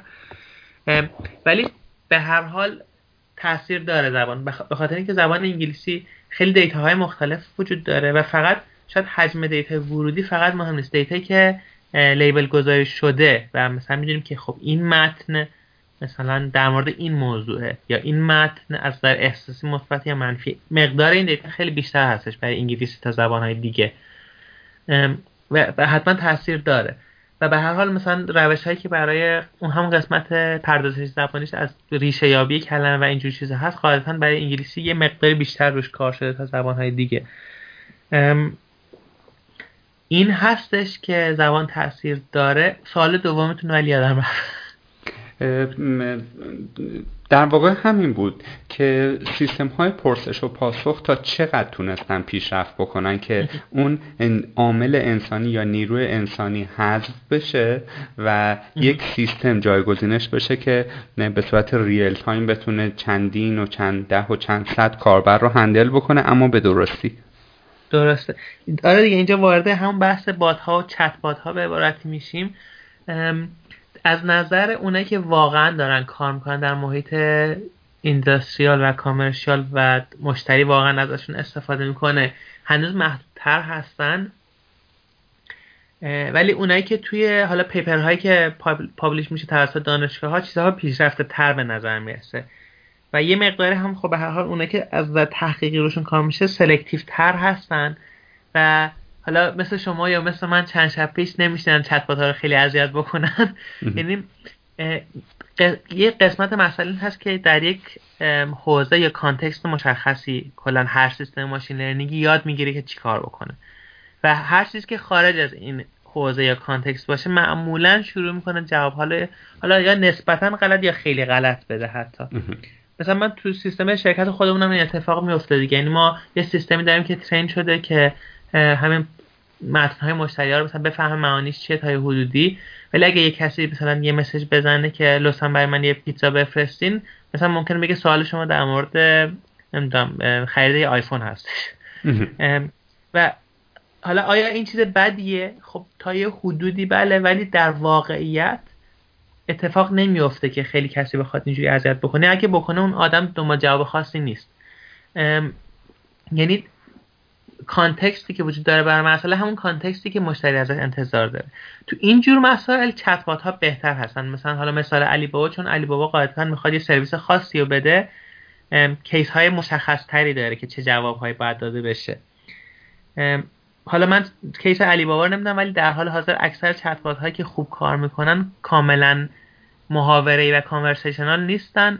معمولا اینجوری که از با توجه به ورودی که می‌گیرن از مشتری دسته‌بندی می‌کنه که سوال در مورد چه چیزی هستش و با توجه به اینکه سوال در مورد چی هستش و در چه مرحله از conversation هستین جواب درستی رو به customer تحویل میدن. مثلا اگه کسی بگه که من می‌خوام که مثلا یه خونه بخرم اول مثلا می‌پرسی که خب مثلا چه رنج قیمتی؟ بعد رنج قیمتی که پرسیم می‌پرسیم که خب مثلا در کدوم شهر؟ بعد شهر که پرسیدیم کدوم محله از همون شهری که پرسیده شد و همینجوری کانورسیشن ادامه پیدا می‌کنه. یه بحث دیگه هم هست بات ها و چت بات های کاملا محاوره که یعنی از خودش جملات رو بسازه که اینا در قسمت تحقیقی یه سری ریزالت های خوبی داره به وجود میاد ولی هنوز فاصله خوبی دارن برای اینکه در محیط واقعا کامرشیال استفاده بشن. درست.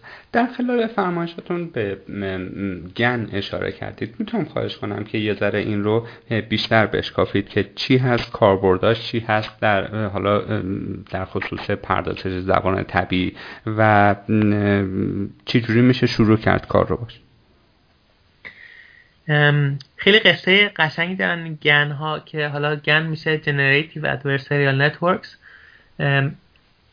که عملا قصه این هستش که شما یه موقعی هست که راه معمول مثلا شبکه های هست که یه سری data دارین یه سری label هم یا اینکه خروجی دلخواهتون چیه بر این data هم دارین و میگه خب okay این تو ورودی شما این خروجی شما یاد بگیر.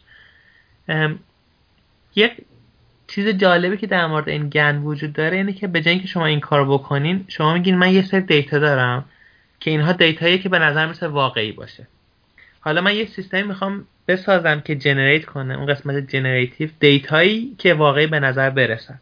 حالا برای اینکه این کار بکنم میام دو تا سیستم یادگیری معمولا شبکه عصبی در جلوی هم می‌ذارم. یکیش وظیفش اینه که دیتا generate بکنه یا تولید بکنه دیتایی که پرت و پلان اولش قاعدتا. و یکی دیگهش وظیفش اینه که دیتای واقعی از دیتا generate شده رو تشخیص بده بگه نه این واقعیه ولی اون یکی generate شده بود.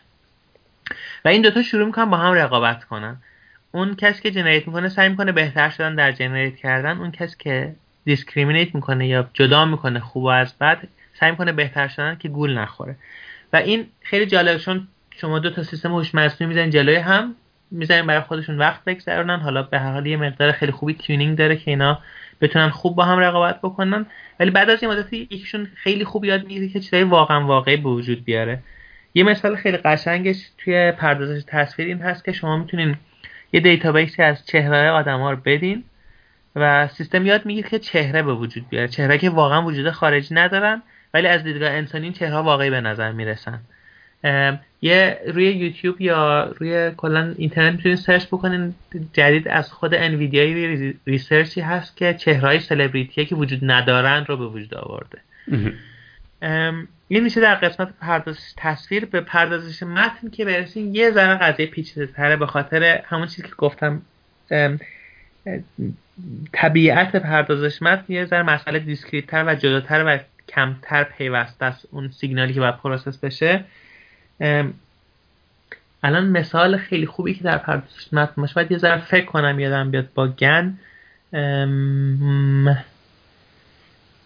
من خب بریم سوال بعدی اگه این اگه اجازه بله. من می‌پرسم اگر در خلال صحبت ها به ذهنتون رسید که ممنون میشم آره، بگید. ارزم بزرگتون وقتی که بحث هوش مصنوعی به میون میاد و مقوله یادگیری یادگیری ژرف. خب بدون دیتا هیچ معنایی نداره. یعنی و هرچی هم دیتا بیشتر باشه تنوع دیتا بیشتر باشه ماشین بیشتر می‌تونه یاد بگیره و احتمالا ضریب خطاش میاد پایین تر این احتمالا رو گفتم که بعدا به من خورده نگیرید شما. حالا big data وقتی میاد روی میز ما باید ببینیم چجوری این رو باید mine ش بکنیم. بحث software که به میون میاد ما مثلا میگیم برنامه نویس developer مهندس نرم افزار هر کدوم از اینها در دید تخصصی معانی مختلفی داره ولی خیلی جاها هم interchangeable ن یعنی جای همدیگه استفاده میشن. در مقوله data mining آیا کسی که با دیتا کار می‌کنه و برچسب هایی مثل مثلا data scientist data analyzer data miner data engineer داریم آیا اینها اساسا تفاوت دارن با هم دیگه یا نه؟ synonym هستن. تفاوت دارن ولی یه مقداری هم بستگی داره به شرکت استخدام کننده. پیش میاد که شرکت که استخدام کنن همه مثلا تحت عنوان data scientist ممکن استخدام بکنن ولی کارهای مختلفی ازشون بخوان. ولی حالا اگه اون فرض رو بذاریم کنار واقعا data scientist مثلا با data analyzer یا engineer کارش واقعا ممکنه فرق بکنه. مثال. مثلا دوباره دوباره data scientist خودش می‌تونه دو جور داشته باشه. data scientist معمول کارش حالا مثلا می‌تونه این باشه که یک سیستمی که وجود داره یا قرار به وجود بیاد یه software ی که قرار یه سرویسی بده که یک بخش هم هوش مصنوعی هستش رو develop بکنه. حالا یا باید دیتا داشته باشه مثلا یه سیستم یه recommendation system train بکنه یا هم یه chatbot train بکنه مثلا engine ش یا هر چیز دیگه ای برای یه software pipeline که قرار به وجود بیاد. این خیلی چیز متداول data scientist ه گهگاه data scientist ی هم وجود داره که فقط کار research می‌کنه. فقط میگه که خب آقا من فقط دیتا می‌گیرم مدل مختلف براتون به وجود میارم میگم کدومش بهتره. یه مقداری حداقل تو محیط کاری من و فکرم دنیا واقعا این کمتر به وجود میاد. یعنی یه مقدار انتظار software developer بودن هم وجود داره از معمول data scientist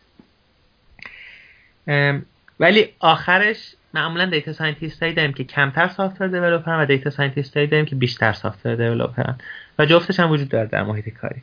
حالا این یه مقدار دوباره متفاوته از یک کسی که کار big data مانند می‌کنه که این آدم ممکنه مثلا کار هوش مصنوعی هم خیلی نکنه ولی کارش بیشتر روی Hadoop و Spark و نگه داشتن داده ها و optimize کردن stream کردن داده ها و اینجور چیزا باشه. یعنی کمتر machine learning و بیشتر manage کردن دیتا و engineer کردن دیتا دوباره کار سوم هم می‌تونه وجود داشته باشه همین کار analyzer یا consultant یا reporter یا امثال اینجور چیزها که یه کسی ممکنه کارش این باشه که مثلا یه عالم از داشبورد های مختلف برای نگاه کردن به دیتا و درآوردن mine کردن اطلاعات مختلف استفاده کنه. مثلا کارش این باشه که شرکت ازش می‌پرسه که ما مثلا در 6 ماه گذشته ضرر دادیم. چرا؟ و پیدا کردن جواب به این که چرا این اتفاق افتاده بر اساس دیتایی که موجوده خب یه کار data analysis حساب میشه. لزوما شاید یه data scientist حتما این کار انجام نده اون آدم data analyzer باشه. یعنی خودش خیلی مثلا کد train کردن سیستم جدید رو ننویسه ولی از ابزارهای موجود استفاده بکنه و خودش یه مقدار کد بنویسه برای cluster کردن یا دسته‌بندی کردن دیتا برای رنگ کردن دیتا و امثال هم تا بتونه دلیل پیدا کنه. برای اینکه چرا شرکت ضرر داشت 6 ماه گذشته. یه مقدار گهگاه هم باعث حالا confusion یا سردرگمی میشه وقتی که کسی می‌خواد برای شغلی استخدام بشه که مثلا شاید فکر می‌کنه که داره میره کار مثلا یادگیری ماشین انجام بده و data هست قرار train کنه data رو و مثلا همون کار data scientist ی بیشتر انجام بده. بعد وقتی میره برای مصاحبه می‌بینی که نه ازش انتظار دارن که مثلا بدونه با مثلا Amazon S3 چه شکلی کار کنه با آپاچی چه شکلی کار کنه با Spark چه شکلی کار کنه و و و. یه ذره کلا معمولا title یا لقب این کارها مهم هست ولی description کار معمولا مهمتره. بیشتر میگه چه کاری قرار انجام بشه. و با توجه به دیسکریپشن کار که فرمودید آیا میشه گفت که کدوم یکی از اینها بازار بیشتر تشنه هست که جذبشون بکنه یا نه؟ من می‌تونم بگم هر ست حالا اگه بگیم data scientist و data engineer و data analyzer هر ستاش به خاطر اینکه یه کسی مسئولی که data برای شما نگه داره مطمئن این data امنیت داره مطمئن باشه این data قابل دسترسی سریع هستش. تکنولوژی که data رو نگه داره پیشرفت یعنی سال به سال update میشه و این یه کار واقعا full time برای گروه خیلی بزرگه. مثلا ما توی شرکت خودمون تعداد data engineer مون بیشتر از data scientist امون هستش. خب اینها که حتما کارشون وجود داره ولی کار شاید یه ذره کمتر خلاقانه و بیشتر operational باشه. ولی حالا حتما اینطور نیست ولی ممکنه پیش بیاد که اینطور باشه. بعد کار data scientist وجود داره که معمولا شغل شاید سخت‌تری برای پیدا کردن و خب جذابتر به نظر می‌رسه به خاطر اینکه آدما می‌تونن شاید مدل machine learning روز رو استفاده کنن سیستم خودشون رو train بکنن یه جور بچه خودشون رو به وجود بیارن. ولی خب کار یه مقدار شاید خاصتر. باشه تو محیط معمولا تعداد آدمایی که دکترا دارن یه مقدار بیشتره. وقتی data scientist هستن. بعد کار data analyzer هم که خیلی کار متداولی و بسیار وجود داره. و لزوما background مهندسی هم نمی‌خواد. یعنی خیلی کسایی که تو خیلی شرکت ها کار data analysis انجام میدن آدمای خیلی خلاقی که ممکن background business ی هم داشته باشن ولی می‌فهمن چه شکلی با data کار بکنن. از اون چیزی که من در شرکت خودم در سوئیس می‌بینم هر سه تا شغل به مقدار خیلی خوبی وجود داره. درست. اون جایی که من اشاره کردم که یک با یک رباتی شروع کردم چت کردن و تجربه به نسبت ابتدای چتمون لذت بخش بود به نظر می‌رسه که اون بات تونسته توی آزمون آزمونی به اسم تورینگ نمرش 20 بشه. یعنی در یک تعریف خیلی خودمانی می‌تونیم بگیم که اگر من نتونم خیلی تشخیص بدم اون آدم آدم یا bot ه این آزمون رو پاس کرده. میشه در این خصوص یه ذره بیشتر برامون توضیح بدید که سازوکار این تست به چه شکله؟ قصه اولیه ماشین تورینگ یا آزمون تورینگ این هست. ماشین تورینگ نه ماشین تورینگ چیز دیگه است. قصه اولیه آزمون تورینگ این هستش که همونی که شما گفتین فرض کنین که پشت یه پرده یه کس دیگه ای نشسته که این کس می‌تونه یه آدم باشه یه کامپیوتر باشه.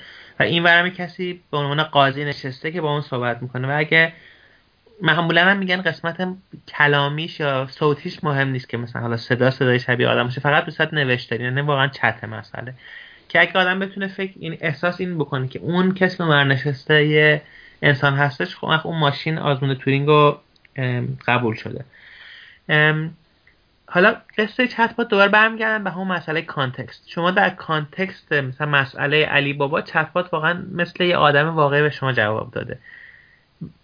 ولی قصه اینه که برای آزمون تورینگ به صورت خاص معمولا انتظار اینه که خارج از context هم درست جواب بده. یعنی فرض کنیم که یه آدمی متخصص چی بگم یه آشپز خیلی خوب باشه. شما همه سوالای آشپزی خیلی پیچیده می‌تونه ازش بپرسیم از جوابای خیلی دقیق و خوبی می‌تونه بهتون بده.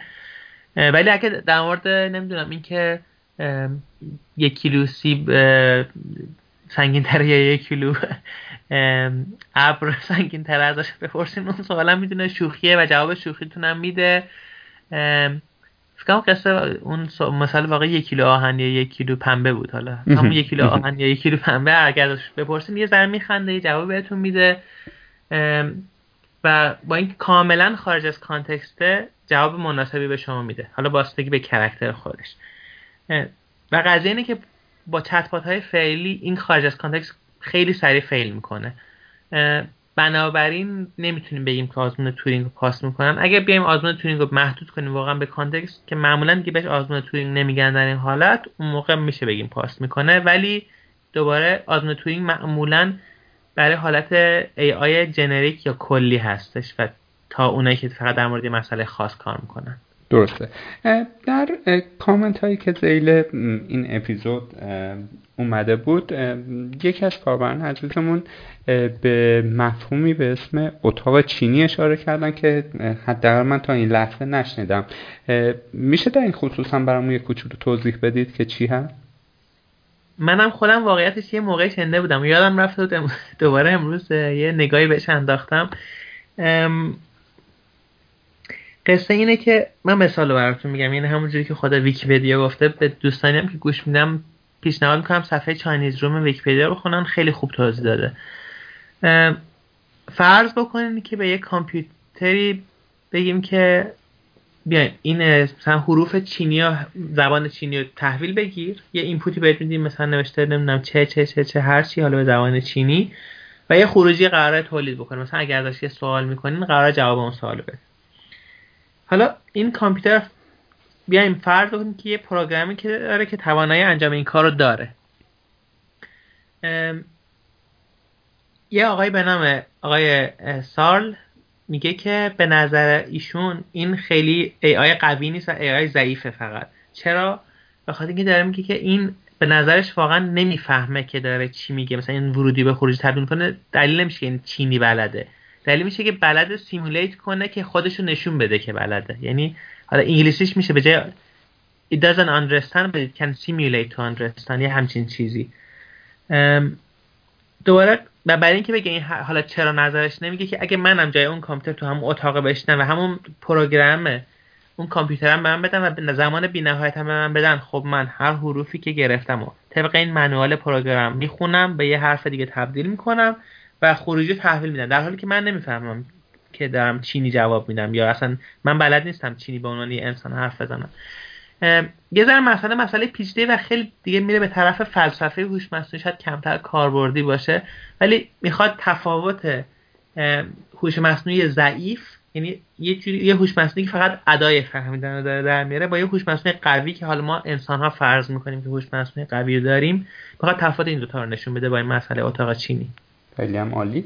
در خلال فرمایشاتون جایی اشاره کردید که یک جایی ما به غیر از اینکه هوش مصنوعی به سافر ربط داره به نوروساینس هم مرتبط میشه که ببینه مغز چی جوری کار می‌کنه؟ شبکه های عصبی مغز ما چه شکلیه؟ بیان همونا رو مثلا در دنیای کامپیوتر و فناوری مدل بکنن. آیا اصلا ربطی به تکنولوژی های شناختی و محاسبات شناختی داره neuroscience؟ یا دو تا مقوله جدا؟ بله. یه ذره کلا تعریف cognitive computing یا همون محاسبات شناختی یه ذره زیاد پهنه. شاید اونقدر دقیق یا تو the point نباشه به نظر من شخصا. ولی یک ترکیبی شاید بشه از همه کارهایی که حالا ما بهش میگیم هوش مصنوعی از قسمت آیتی تا قسمت نوروساینس تا قسمت اینکه سنسورها چه شکلی کار می‌کنن در یه موجود زنده حالا چه بینایی چه شکلی کار می‌کنه شنوایی چه شکلی کار می‌کنه و حتی فلسفه هوش مصنوعی که مثلا conscious بودن یا آگاه بودن یعنی چه؟ یا مثلا اختیار داشتن یعنی چه؟ یا فهمیدن understanding اصلا یعنی چه؟ پروسه پشتش چی هستش؟ یعنی همه اینا که بزنیم کنار هم یه جورایی میان زیر مجموعه cognitive science یا همون علوم شناختی.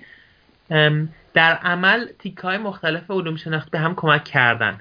مثلا توی پردازش تصویر خیلی متداول هستش که لبه های تصویر اجها رو در بیارن ازش استفاده کنن.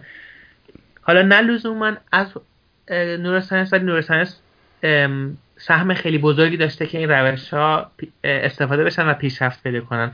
یا یه مکانیزمی مثل مکانیزم های attention یا توجه خیلی هاش از neuroscience اول به وجود اومده یا حداقل در کنار آدمای mathematician و computer scientist ی که روی اینا کار می‌کردن آدمای neuroscientist هم کار می‌کردن و به هم کمک کردن.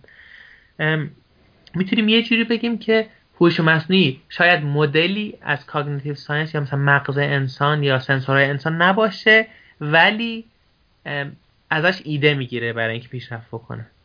بله خیلی عالی.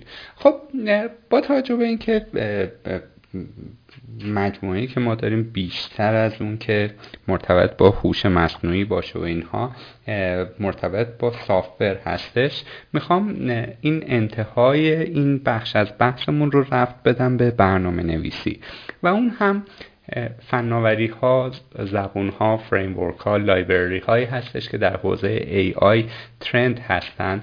و مثلا ما می‌خوایم ببینیم که توی یک شرکت number one سوئیسی که شما توش کار می‌کنید الان البته اگر جزو policy شرکت هست که منتشر کنید بگید. الان داره از چه ابزارها و چه زبونهایی استفاده میشه و چرا؟ نه مشکلی از نظر پالیسی شرکت نداره. من حتی می‌تونم در مورد پروژه که تو شرکت داریم می توضیح کوچیکی بدم شاید برای شنوندهاتون جالب باشه. بله هست. قصه پروژه که ما روش کار می‌کنیم این هستش که شرکت خیلی در مثلا ایمیل های مختلف یا تماس های مختلف داره که مثلا مشتری میگن که یا این مشکل دارن یا محصول جدید می‌خوان یا هر چیز دیگه که این تعداد خیلی زیاد هستش و برای کامپانی بسیار گرون هستش که مثلا ما تو کامپانی یک چیزی حدود بین 1500 تا 2500 نفر اگه اشتباه نکنم خدمات مشتری داریم که خب اینا به سوئیسی هم حقوق می‌گیرن و بسیار گرون هستش. و مثلا اگه فرض بکنیم که هر ایمیلی که میاد 10 دقیقه طول بکشه که خونده بشه فکر بشه که حالا چه راه حلی به مشتری ارائه بشه و و و حالا به ضریب هر دقیقه چند سوئیس فرانک میشه یه مقدار پول مصرف میشه از شرکت برای اینکه اون درخواست مشتری process بشه. حالا سیستمی که ما روش کار می‌کنیم اینه که ما این ایمیل که از طریق مشتری ها میاد و اول دریافت می‌کنیم و حالا سیستمی که با توجه به دیتا های قبلی که در شرکت وجود داشته ساختیم نمیشه بگیم فهم ولی سیستم یاد گرفته که طبقه بندی کنه اطلاعات و این درخواست های مشتری رو به موضوعات مختلف. و تعداد موضوعات خیلی نسبتا زیاد هستش حدود 100 نوع موضوع مختلف می‌تونه باشه. و بعد از اینکه موضوع تشخیص داد بفرستادش به اون شخصی در خدمات مشتری که تخصص در حل این مسئله هم داره. این نفرستش به یه آدم رندومی تو خدمات مشتری که ممکن ندونه مثلا در قسمت مثلا اگه کسی می‌خواد پرداختش رو تعویق بکنه مثلا بلد نباشه چی کار بکنه. حالا برای اینکه این سیستم رو به وجود بیاریم ما یه software stack کامل ساختیم. از اولش که بعد دیتا تمیز بشه label های دیتا معمولا خیلی بد هستن باید درست بشن. بعد بعد train بشه سیستم با توجه به تکنولوژی که وجود داره. بعد این سیستم train شده داخلی چینی قرار بگیره که به صورت real time بتونه جواب بده. نسبتا به customer حالا در case ایمیل می‌تونه real time نباشه ولی در case چت real time باشه نسبتا.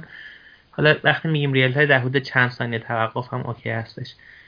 و تکنولوژی که ما استفاده کردیم که سه دفعه migration هم داشتیم در سه سالی که پروژه انجام شده. یعنی هی تکنولوژی update کردیم. اولش ما با Python و بر اساس یه, یه library machine learning هست به نام Keras که روی TensorFlow یا Theano سوار میشه. خیلی استفادهش راحت میشه نسبت به استفاده از TensorFlow و باعث میشه development و تست خیلی سریعتر باشه. از اون استفاده کردیم و Python و اون مدل اولیه‌مون رو یه سری GPU server هم خریدیم و اونجا train می‌کردیم. مدلمون یه سری convolutional neural network بودن یا convolution فارسیش واقعا یادم نمیاد چی بود. شبکه های عصبی که convolution انجام میدن. و همه اینا تبدیل شد اون مدل اون software اولیه‌مون که شروع کرد رفت توی production بعد به مرور زمان همینجوری اینا پیشرفت دادیم. سیستم های مثلا مانیتورینگ مختلف از Elasticsearch و Kibana و اینجور چیزا بهش اضافه شده. یه سری سیستم alerting بهش اضافه شده. انواع database های مختلف بهش اضافه شده.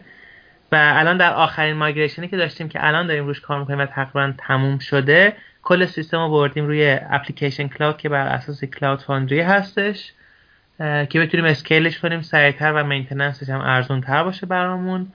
و جالبش این هم هست که این سیستم شروع کرده که component اشو با پروژه مختلف حتی share بکنه. یعنی مثلا قسمتی که تشخیص میده که متن category چیه می‌تونه بین دو تا پروژه مختلف مثلا استفاده بشه.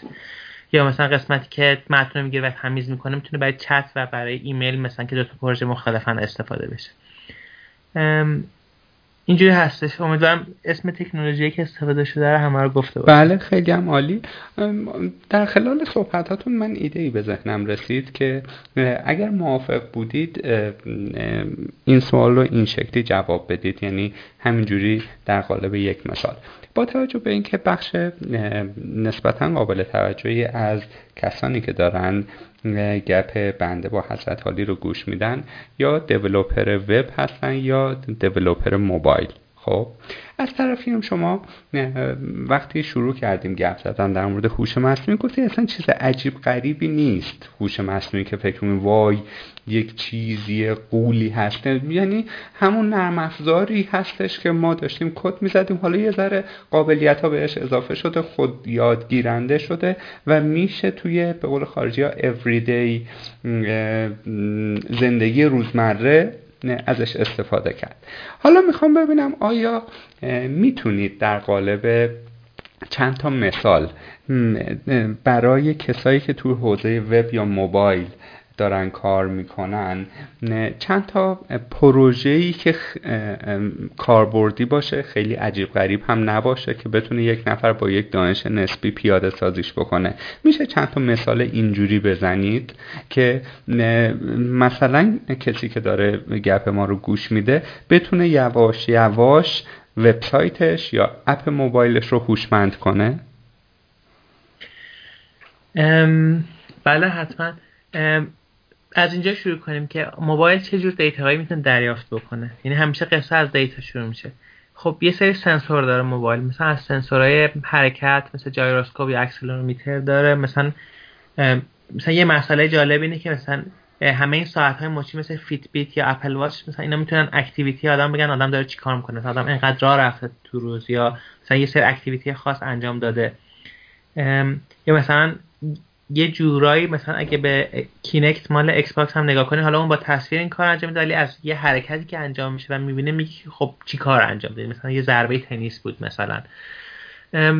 قاعدتا با موبایل و با سنسور موبایل هم میشه خیلی از این کارا کرد. یعنی مثلا وقت در حال حرکته مثلا آدم می‌تونه بگه که مثلا در طول روز چقدر نشسته بودی آدم. مثلا خب یه سری از این سیگنال ها باید وقتی که رکورد میشه روش کار pattern recognition انجام بشه بفهمیم که مثلا این سیگنال جزء category کدوم کار روزمره بود مثلا.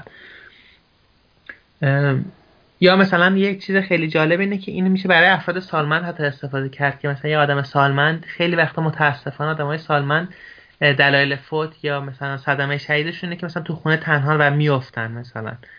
و بعدش مثلا متوجه نشدیم که همچین اتفاق افتاد و با توجه به اینکه الان خیلی آدما در تقریبا همه لحظه یه موبایل یا تو جیبشونه یا همراهشونه مثلا از سنسورهای موبایل میشه استفاده کرد که مثلا اینجور case ها detect کرد که اه مثلا یه اتفاق خاصی افتاد.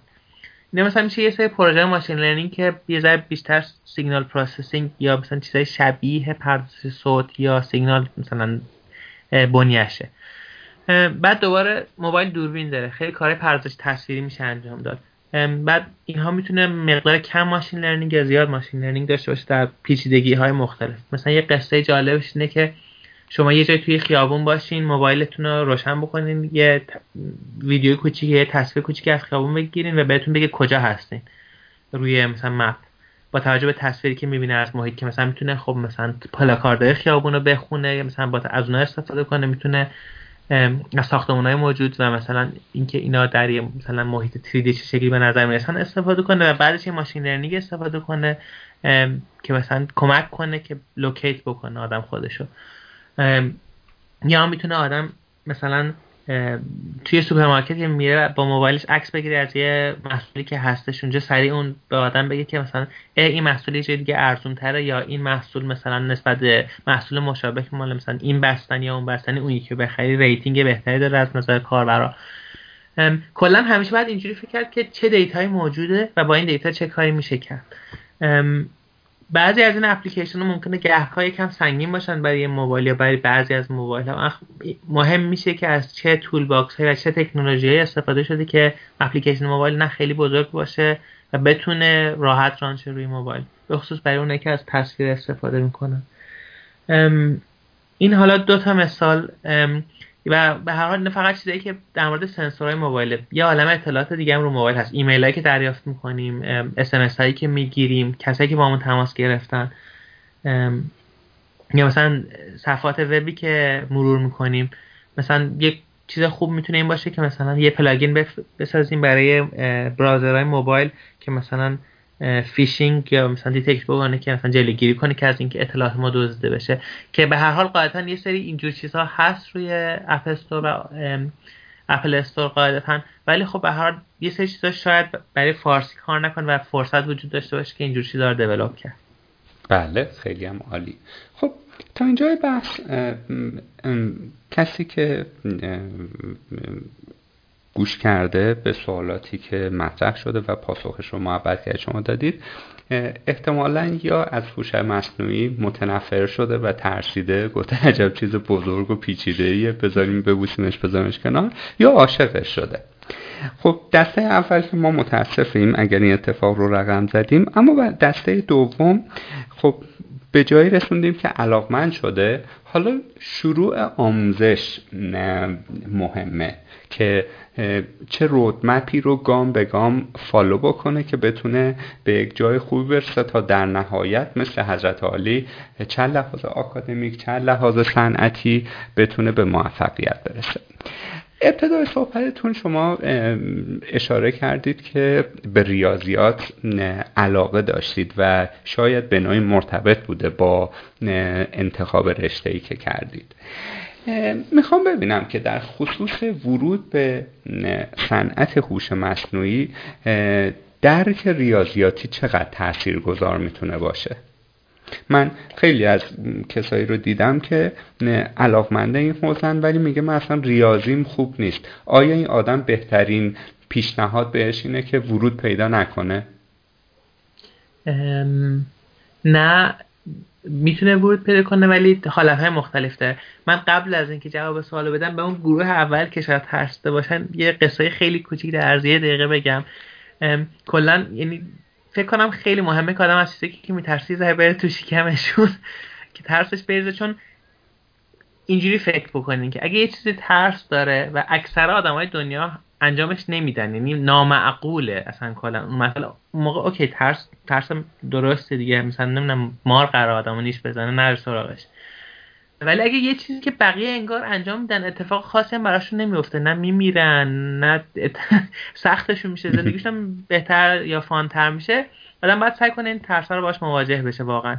من خودم دو سه سال پیش می‌خواستم برم paragliding و واقعا میترسیدم و اون بالای کوه که بودیم. برای اولین بار می‌خواستیم با این چسب بپریم پایین یعنی می‌گفتم خدای چه غلطی کردم پاشم برم پایین. و اون لحظه که پریدیم و دیگه تو آسمون بودیم اینجوری بود که اون دو ثانیه قبل چرا می‌گفتم که چرا این کار نکنم و چقدر لذت داره و چقدر جالبه و اون 20 دقیقه تو هوا بودم تا برسم زمین واقعا خیلی لذت بخش بود و الانم دیگه نمیترسم و اگه بخوام مثلا دوباره انجام بدم خیلی هم بهم خوش میگذره. ولی واقعا تا اون لحظه که پا از زمین جدا نشه آدم همش در حالی که فکر می‌کنه که چه اشتباهیه. مثلا چه وقتمو بیخود تلف کردم اومدم اینجا چه پول بیخودی خرج کردم مثلا اومدم که این کار انجام بدم. دوباره این حالا نظر شخصی من فلسفه زندگی همه می‌تونه متفاوت باشه ولی به نظرم اگه یه چیزی ترسناک به نظر می‌رسه ولی بقیه آدما انگار می‌تونن انجامش بدن هیچ کسی هیچ کمی نداره که اون کار بخواد انجام بده فقط علاقه است به نظرم. برگردیم به این سوالی که پرسیدین که آیا ریاضیات. مهمه یا نه؟ بله. می‌تونم بگم دو جور شاید کار ماشین لرنینگی وجود داشته باشه. یکی اینه که شما می‌خواین فقط یه سافتوری بسازین که یه استفاده ای کنین از AI توش. و مسئلهتون هم خیلی پیچیده نیست. مثلا می‌خواین یه سری متن که نسبتا تر تمیز هستن که یه سری label های نسبتا تر تمیزی هم براش دارین دسته بندی بکنین.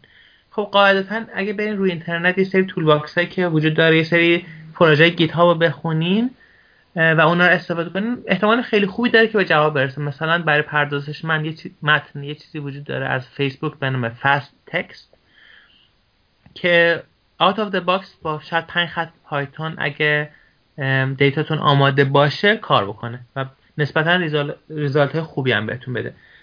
خب اگه شرایط اینه که فقط کافی developer خوب باشین و ادبیات هوش مصنوعی هم بفهمین اون وقت می‌تونین استفاده بکنید قصه از اونجا شروع میشه که چیزا کار نمی‌کنه یا چیزا پیچیده میشه. مثلا data تون کثیف باشه مثلا label اش خوب نباشه خود data پیچیده باشه یا مسئله خودش به ذات پیچیده باشه. مثلا مثلا اگه مثلا قراره دسته‌بندی مثلا یه کاری مثل sentiment analysis یا دسته‌بندی اینکه یه متن مثبت یا منفی شاید مسئله خیلی خیلی سخت نباشه و toolbox هایی که اون بیرون هستن اگه data تون تمیز کافی خوب باشه شاید out of box کار بکنه.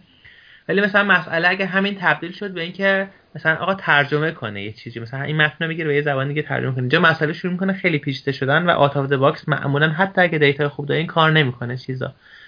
و اون موقع است که اون دانش ریاضی و یه دانش عمقیتر هوش مصنوعیه که آدما از این چاه میاره بیرون. وگرنه اون چاه چاهی که یه ذره سخته بیرون اومدن ازش. دوباره من اینو میگم که برای خیلی مسائل موجود شاید اون چیزایی که وجود داره روی اینترنت با یه مطالعه مثلا بگم در حد با یه ترینینگ بگم بجای مطالعه. ترینینگ حالا یه ماهه یا با یه کورس پاس کردن تو کورسرا خیلی کمک کنه آدم بتونه کارا رو انجام بده.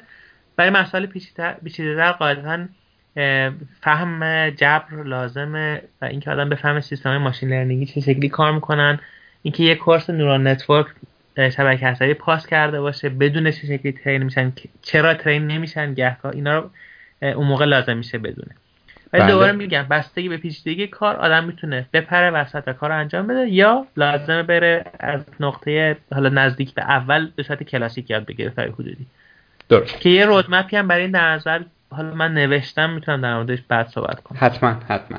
خب ما وقتی که در ارتباط با نرم افزار صحبت می‌کنیم میگیم که developer هایی که الگوریتم و data structure می‌دونن به مراتب ارزشمندتر هستن نسبت به اونهایی که syntax یه زبانی مثل Java یا Python رو بلد هستن. می‌خوام ببینم این مقوله در حوزه هوش مصنوعی هم به همون میزان مهم هست و حتی شاید بیشتر مهم باشه؟ مهم هست. چرا؟ به خاطر اینکه تقریبا کسی شاید یک data scientist یا کسی که کار هوش مصنوعی می‌کنه فقط استخدام نکنه که مثلا فقط یه سیستم train کنه بهش بگه خب خوب بود. مثلا 86 درصد درست بود. حالا یه مدل دیگه train کردم حالا 87 درصد درست بود. معمولا صاحب کسی که اون شرکت یا صاحب کار می‌خواد خب این بره توی سیستم production استفاده بشه. و اینجا هستش که به صرف train کردن این سیستم یا دانش هوش مصنوعی کافی نیست. و اون وقت باید خب با data چیکار بکنیم؟ بعد data یی که می‌خواد سیستم تحویل بده چه اتفاقی براش میفته و من فکر کنم کلا دانش data structure نمیشه ازش فرار کنی یعنی اگه شما ازش فرار کنین data structure میاد دنبال شما. یا به نظرم اصلا best practice نیست که آدم data structure خوب بلد نباشه. حالا لازم نیست همه data structure موجود بلد باشه نمی‌دونم. لازم نیست همه کسایی که تو دنیا بدونن که نمی‌دونم یه tree خاصی شکلی کار می‌کنه یه hash table خاصی شکلی کار می‌کنه. اما data structure متداول واقعا لازمه که آدم بلد باشه. حالا نظر شخصی من هستش. یا به دوباره حوزه اون مسئله data scientist data science ی ربط داره. گهگاه شغل هم که وجود داره که واقعا از شما فقط می‌خوان مدل train کنین بهشون نظر بدین و یه software engineer بغلتون نشسته که کد شما رو می‌گیره و دوباره از اول می‌نویسه. ولی معمولا این کار کار گرونتری هستش. برای یه شرکت به خصوص اگر استارتاپ باشه آدم لازمه که developer خوبی هم باشه که کار AI خوب انجام بده. این میشه برای data structure برای الگوریتم یه ذره کمتر شاید به خاطر اینکه خیلی الگوریتمات در شرایط خاصی استفاده میشه. حالا چیزی مثل سورت شاید خیلی بیشتر استفاده بشه. خب خوب آدم همیشه دو سه سورت مختلف بلد باشه. ولی اینکه آدم حالا حتما بدونه که مثلا یک گراف سرچ الگوریتم چه شکلی کار می‌کنه یا نمی‌دونم HMM چه شکلی الگوریتمش کار می‌کنه یا چیزهای دیگه لا جالبه که آدم بدونه ولی لازم نیست برای انجام خیلی کارا. بله خب محبت کردید در این خصوص صحبت کردید در مورد ریاضیات گفتید در مورد این دوتا مورد هم گفتید. همه این سوالات رو من پرسیدم تا به اون رودمپ پیشنهادی شما. برسیم. اما اگر اجازه بفرمایید قبلش من داخل پرانتز یک چیزی عرض بکنم. شاید کمک بکنه به اون چیزی که می‌خوایم در مورد رودمپ بگیم. خب وقتی یه نفر می‌خواد برنامه نویسی یاد بگیره یا حتی می‌خواد یه زبانی مثل زبان انگلیسی رو شروع کنه یاد گرفتن دو تا approach هست. یکی inductive و یکی deductive که حالا فارسی اگر بخوایم بکنیم یه رویکرده از جز به کل یکی از کل به جز. مثلا تو حوزه برنامه نویسی به جای اینکه بگن شما بیا اول از همه در مورد فلسفه اون زبان یاد بگیر اصلا چرا پایتون پایتون نامگذاری شد؟ بعد در مورد متغیرها یاد بگیر بعد دستورات شرطی حلقه ها یواش یواش برو تا به مفاهیم object oriented می‌رسی و design pattern ها رو یاد می‌گیری و پیشرفته میشه. این میشه از جز به کل. یعنی پایه‌ای و اصولی یک چیز رو یاد می‌گیری و می‌دونی پشت پرده چه اتفاقی میافته. اما بعضی از آدم ها میگن که نقطه مقابلش هم جواب میده. یعنی از کل به جز. شما می‌خوای مثلا هوش مصنوعی یاد بگیری یه خب بپر توی مثلا تنسورفلو دات جی شروع کن یاد گرفتن. هر کجایی به مشکل خوردی توی در دیوار خوردی استک اوورفلو جای خوبیه. احتمالا ظرف ده دقیقه بتونی جواب به اون باگ مشکل یا چیزی که نفهمیده رو پیدا بکنی. حالا این رو من گفتم که در خلال صحبتاتون که می‌خواهید رودمپ ترسیمی خودتون رو برای هوش مصنوعی بگید به این نکته هم خیلی زیرپوستی اشاره بکنید که روی کرده پیشنهادی شما کدومه و چرا؟ در واقع بخوام جمع بکنم. ما می‌خوایم از شما یک رودمپی بگیریم که برای حوزه های مختلف هوش مصنوعی که قبلا در موردش صحبت کردیم مثل یادگیری جرف و یادگیری ماشینی و پردازش زبان طبیعی و اینها یا شبکه های عصبی چه کورس های آنلاینی چه سایت هایی به غیر از کورس را اینا هست چه کتاب هایی توصیه می کنید و چه منابعی کلا هست و به قول معروف فرام A to Z پیشنهاد شما چیه؟ من نظرم میگم ولی من خودم آدم خیلی فضولی یا بی‌حوصله هستم. معمولا اینجوری که اگه کتاب شروع کنم بخونم خیلی سریع سعی می‌کنم برسم به قسمت مثال. یعنی حداقل برای من مدل یادگیری خیلی بر اساس مثال هستش. ولی خب شانس اینم داشتم که دانشگاه به صورت آکادمیک ماشین لرنینگ رو بخونم. یعنی فکر کنم همراه شدن اینها بهم خیلی کمک کرده. ولی فکر می‌کنم واقعا به کرکتر آدم بستگی داره. یعنی ما الان تو محیط کارمون همینجوری هست. یعنی مثلا حالا یه آدمی مثل من هست که مثلا می‌تونم خیلی سریع برم سر مثال و مثلا مثلا debug کنم برای case خودم استفاده بکنم. ولی خیلی کسایی هم داریم که اگه این کار بکنن کنن دیوونه میشن تا یه هفته خوابش نمیاد. یعنی باید حتما مطمئن باشن از کاری که انجام میدن تمام جزئیاتش رو بدونن فلسفه پشتش هم بدونن تا بتونن کار انجام بدن. که فکر می‌کنم یک environment خیلی سالمی از developer باید ترکیبی از جفتش رو داشته باشه. یه مقداری کمتری های perfectionist بیشتر های عملگرا ولی به هر حال های perfectionist هم لازمن که مطمئنشن های عملگرا کلا یه کد نیمه کثیفی ننوشتن که همه چی فقط کار بکنه و همه جزئیات لازم لحاظ شده. یعنی همیشه لازمه که یکی دو نفر از تیم این آدمای یه مقدار پرفکشنیست تر باشن. حالا برای کسایی که بیاین اول راحت تره رو بگیم که اون آدمایی که می‌خوان سریع بپرن داخل مسئله هوش مصنوعی سریع کاری بکنن حالا با یه مقدار دقت کمتر. بیاین فرض بکنیم که اطلاعات حالا فعلی هوش مصنوعیشون زیاد نیست. من یه پیشنهادی که دارم اینه که یه toolbox ی هست به نام scikit-learn مال پایتون که یه help page خیلی خیلی خیلی خوبی داره با یه عالم مثال. و عملا اگه آدم از شروع کنه که از اون همون introduction اون خود scikit-learn از همون صفحه اینترنتی شروع کنه بخونه لزوما همه مفاهیم هوش مصنوعی یاد نمی‌گیره ولی استفاده از اون toolbox یاد می‌گیره. اون toolbox خیلی چیزها داخلش داره و یادگیری ژرف نداره ولی چیزهای معمول machine learning همش تقریبا داخلش هست. و من به نظرم خیلی source pragmatic و سریعی هست برای یاد گرفتن استفاده از چیزهای اولیه هوش مصنوعی.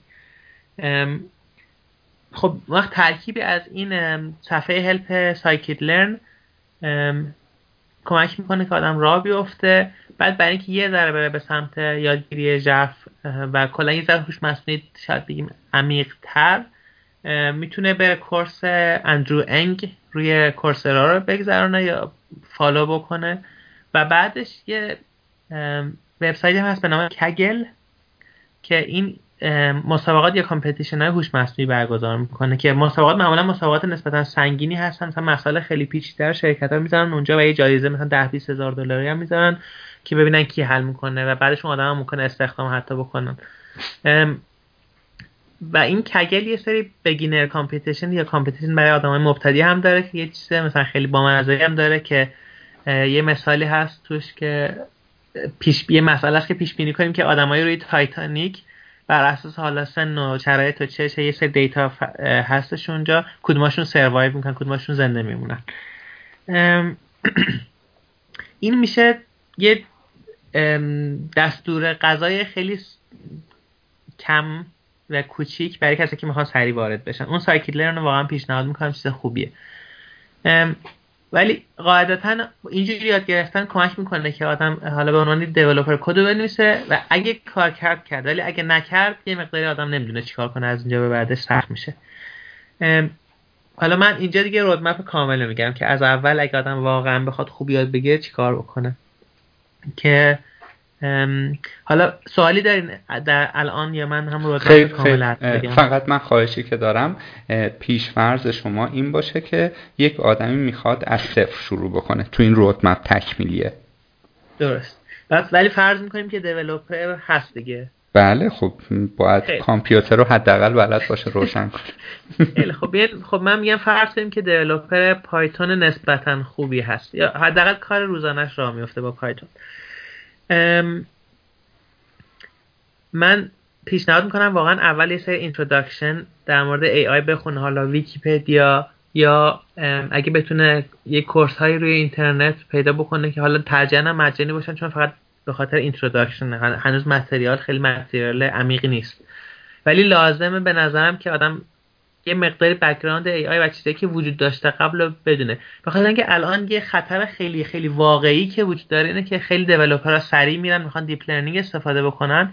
در حالی که یه چیز بسیار ساده تر کارشون راه میندازه. مثلا یه SVM یا یه دونه نمی‌دونم Bayesian classifier خیلی ساده ممکنه کارشون راه بندازه.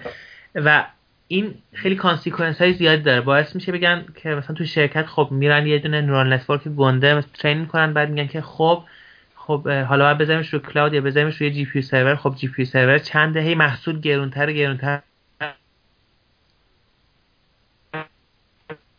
بنابراین لازمه که آدم این background AI چیزای یه قدیمی تر بدونه چون در خیلی موارد این چیزای قدیمی تر و ساده کار می‌کنن.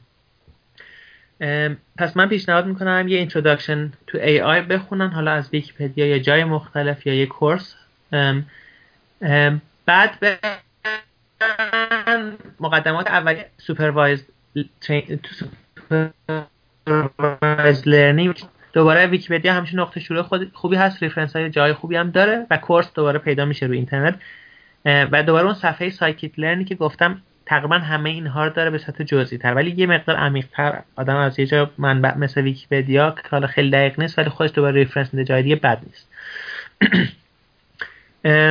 بعد پیشنهاد می‌کنم که یه مقدار وقت بذار آدم جبر بخونه جبر خطی یعنی مفاهیم چیزایی مثل واریانس اینا رو واقعا خوب بفهمه که چیه یا مثلا مفاهیم آمار احتمالاتی خوب متوجه باشه که معانیش چیه.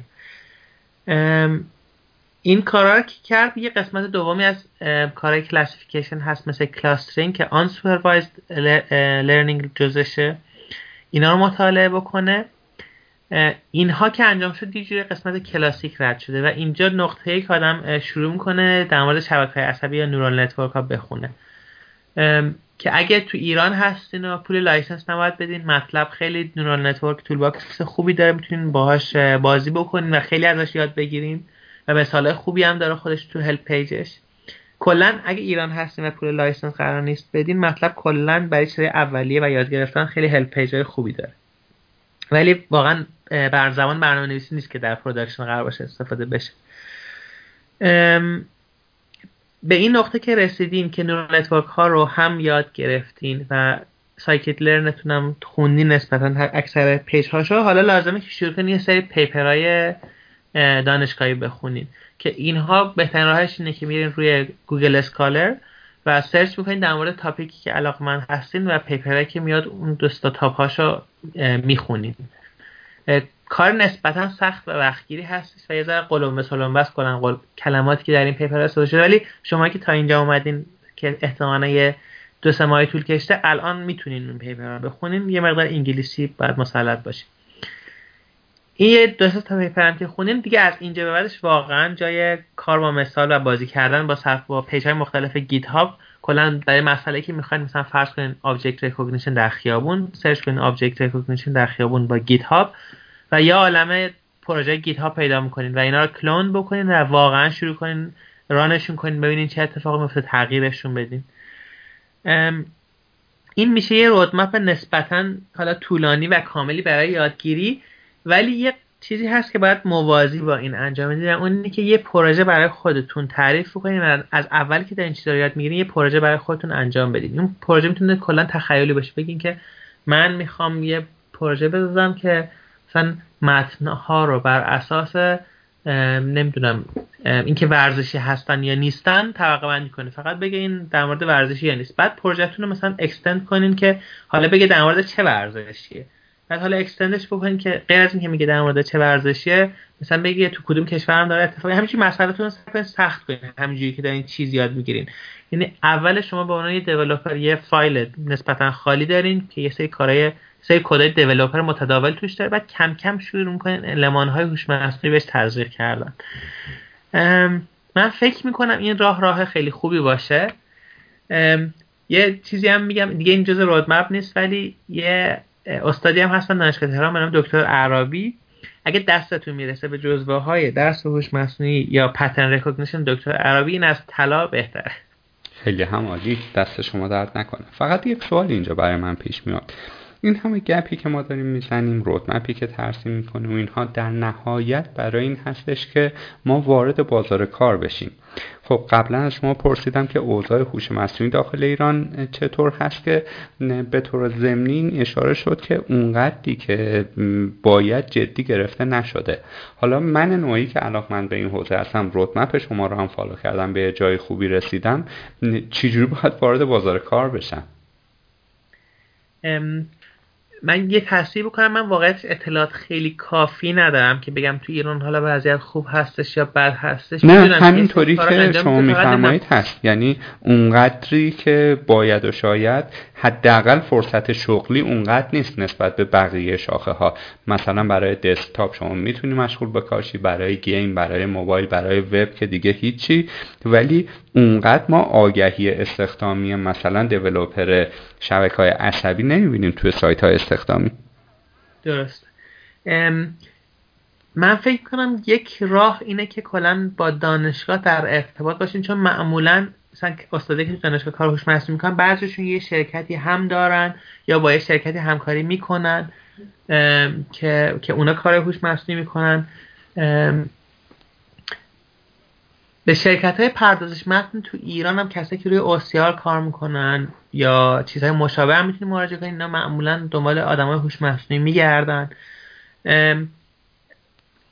یه مقداری شاید این کارا بیشتر جواب بده که خودتون فکر این باشین که استارتاپ خودتون را بندازین به خاطر اینکه به خصوص تو محیط ایران خیلی پتانسیلی وجود داره که ایده تا یه حدودی حتی دیولپ شده خارج از ایران بیارین داخل ایران بازسازی بکنین برای حالا برای زبان فارسی یا برای فرهنگ ایرانی یا برای چیزی که داخل ایران هستش یا برای مشتری ایرانی. و مثال خیلی فوق العاده زیاده خارج از ایران. و اداپت کردن این مثال ها و آوردنش داخل می‌تونه کار خیلی موفقی باشه. یعنی شما می‌تونید یه گروهی خودتون تشکیل بدین و شروع کنین استارتاپ خودتون رو به وجود بیارین. من واقعا فکر می‌کنم خیلی پتانسیل وجود داره برای همچین کاری. قسمت سختش اینه که بتونین مجاب کنین آدما رو که این محصول از شما بخرن یا بفهمن که هوش مصنوعی به دردشون می‌خوره. این کار کار سختری هست حتما. اینکه اعتماد بکنن به اون قضیه. ولی فکر کنم این برای همه محصولاتی که استارتاپ به وجود میارن. این هم مشابه همونها. قاعدتا شرکت های خیلی بزرگ توی ایران هم فکر می‌کنم مثل دیجی کالا یا امثالهم به خاطر اینکه خیلی data های عظیم و زیادی دارن. اگه الان data scientist ندارن به زودی خواهند داشت. یعنی فرصت شغلی. من حدس می‌زنم که به زودی باز بشه. ولی اگه باز نیست خودتون به فکر استارتاپ خودتون باشین. اونقدر سخت نیست. به خصوص می‌تونید پروژه‌ای که بیرون وجود داره adapt بکنین. خیلی کد رو GitHub وجود داره. خیلی پروژه وجود داره. خارج از ایران که می‌تونید ازش ایده بگیرید. بله.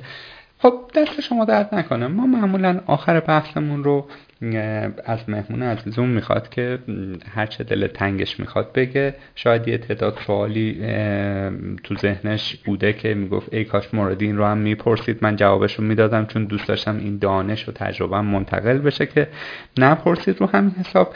آخر بحث رو ما از مهمونامون خواهش می‌کنیم که به این موضوع اختصاص بدن. اما من اینجا دلم نمیاد یک سوال رو هم نپرسم و اون هم این که مسلما هر آدمی یک سری اشتباهات توی زندگیش داشته.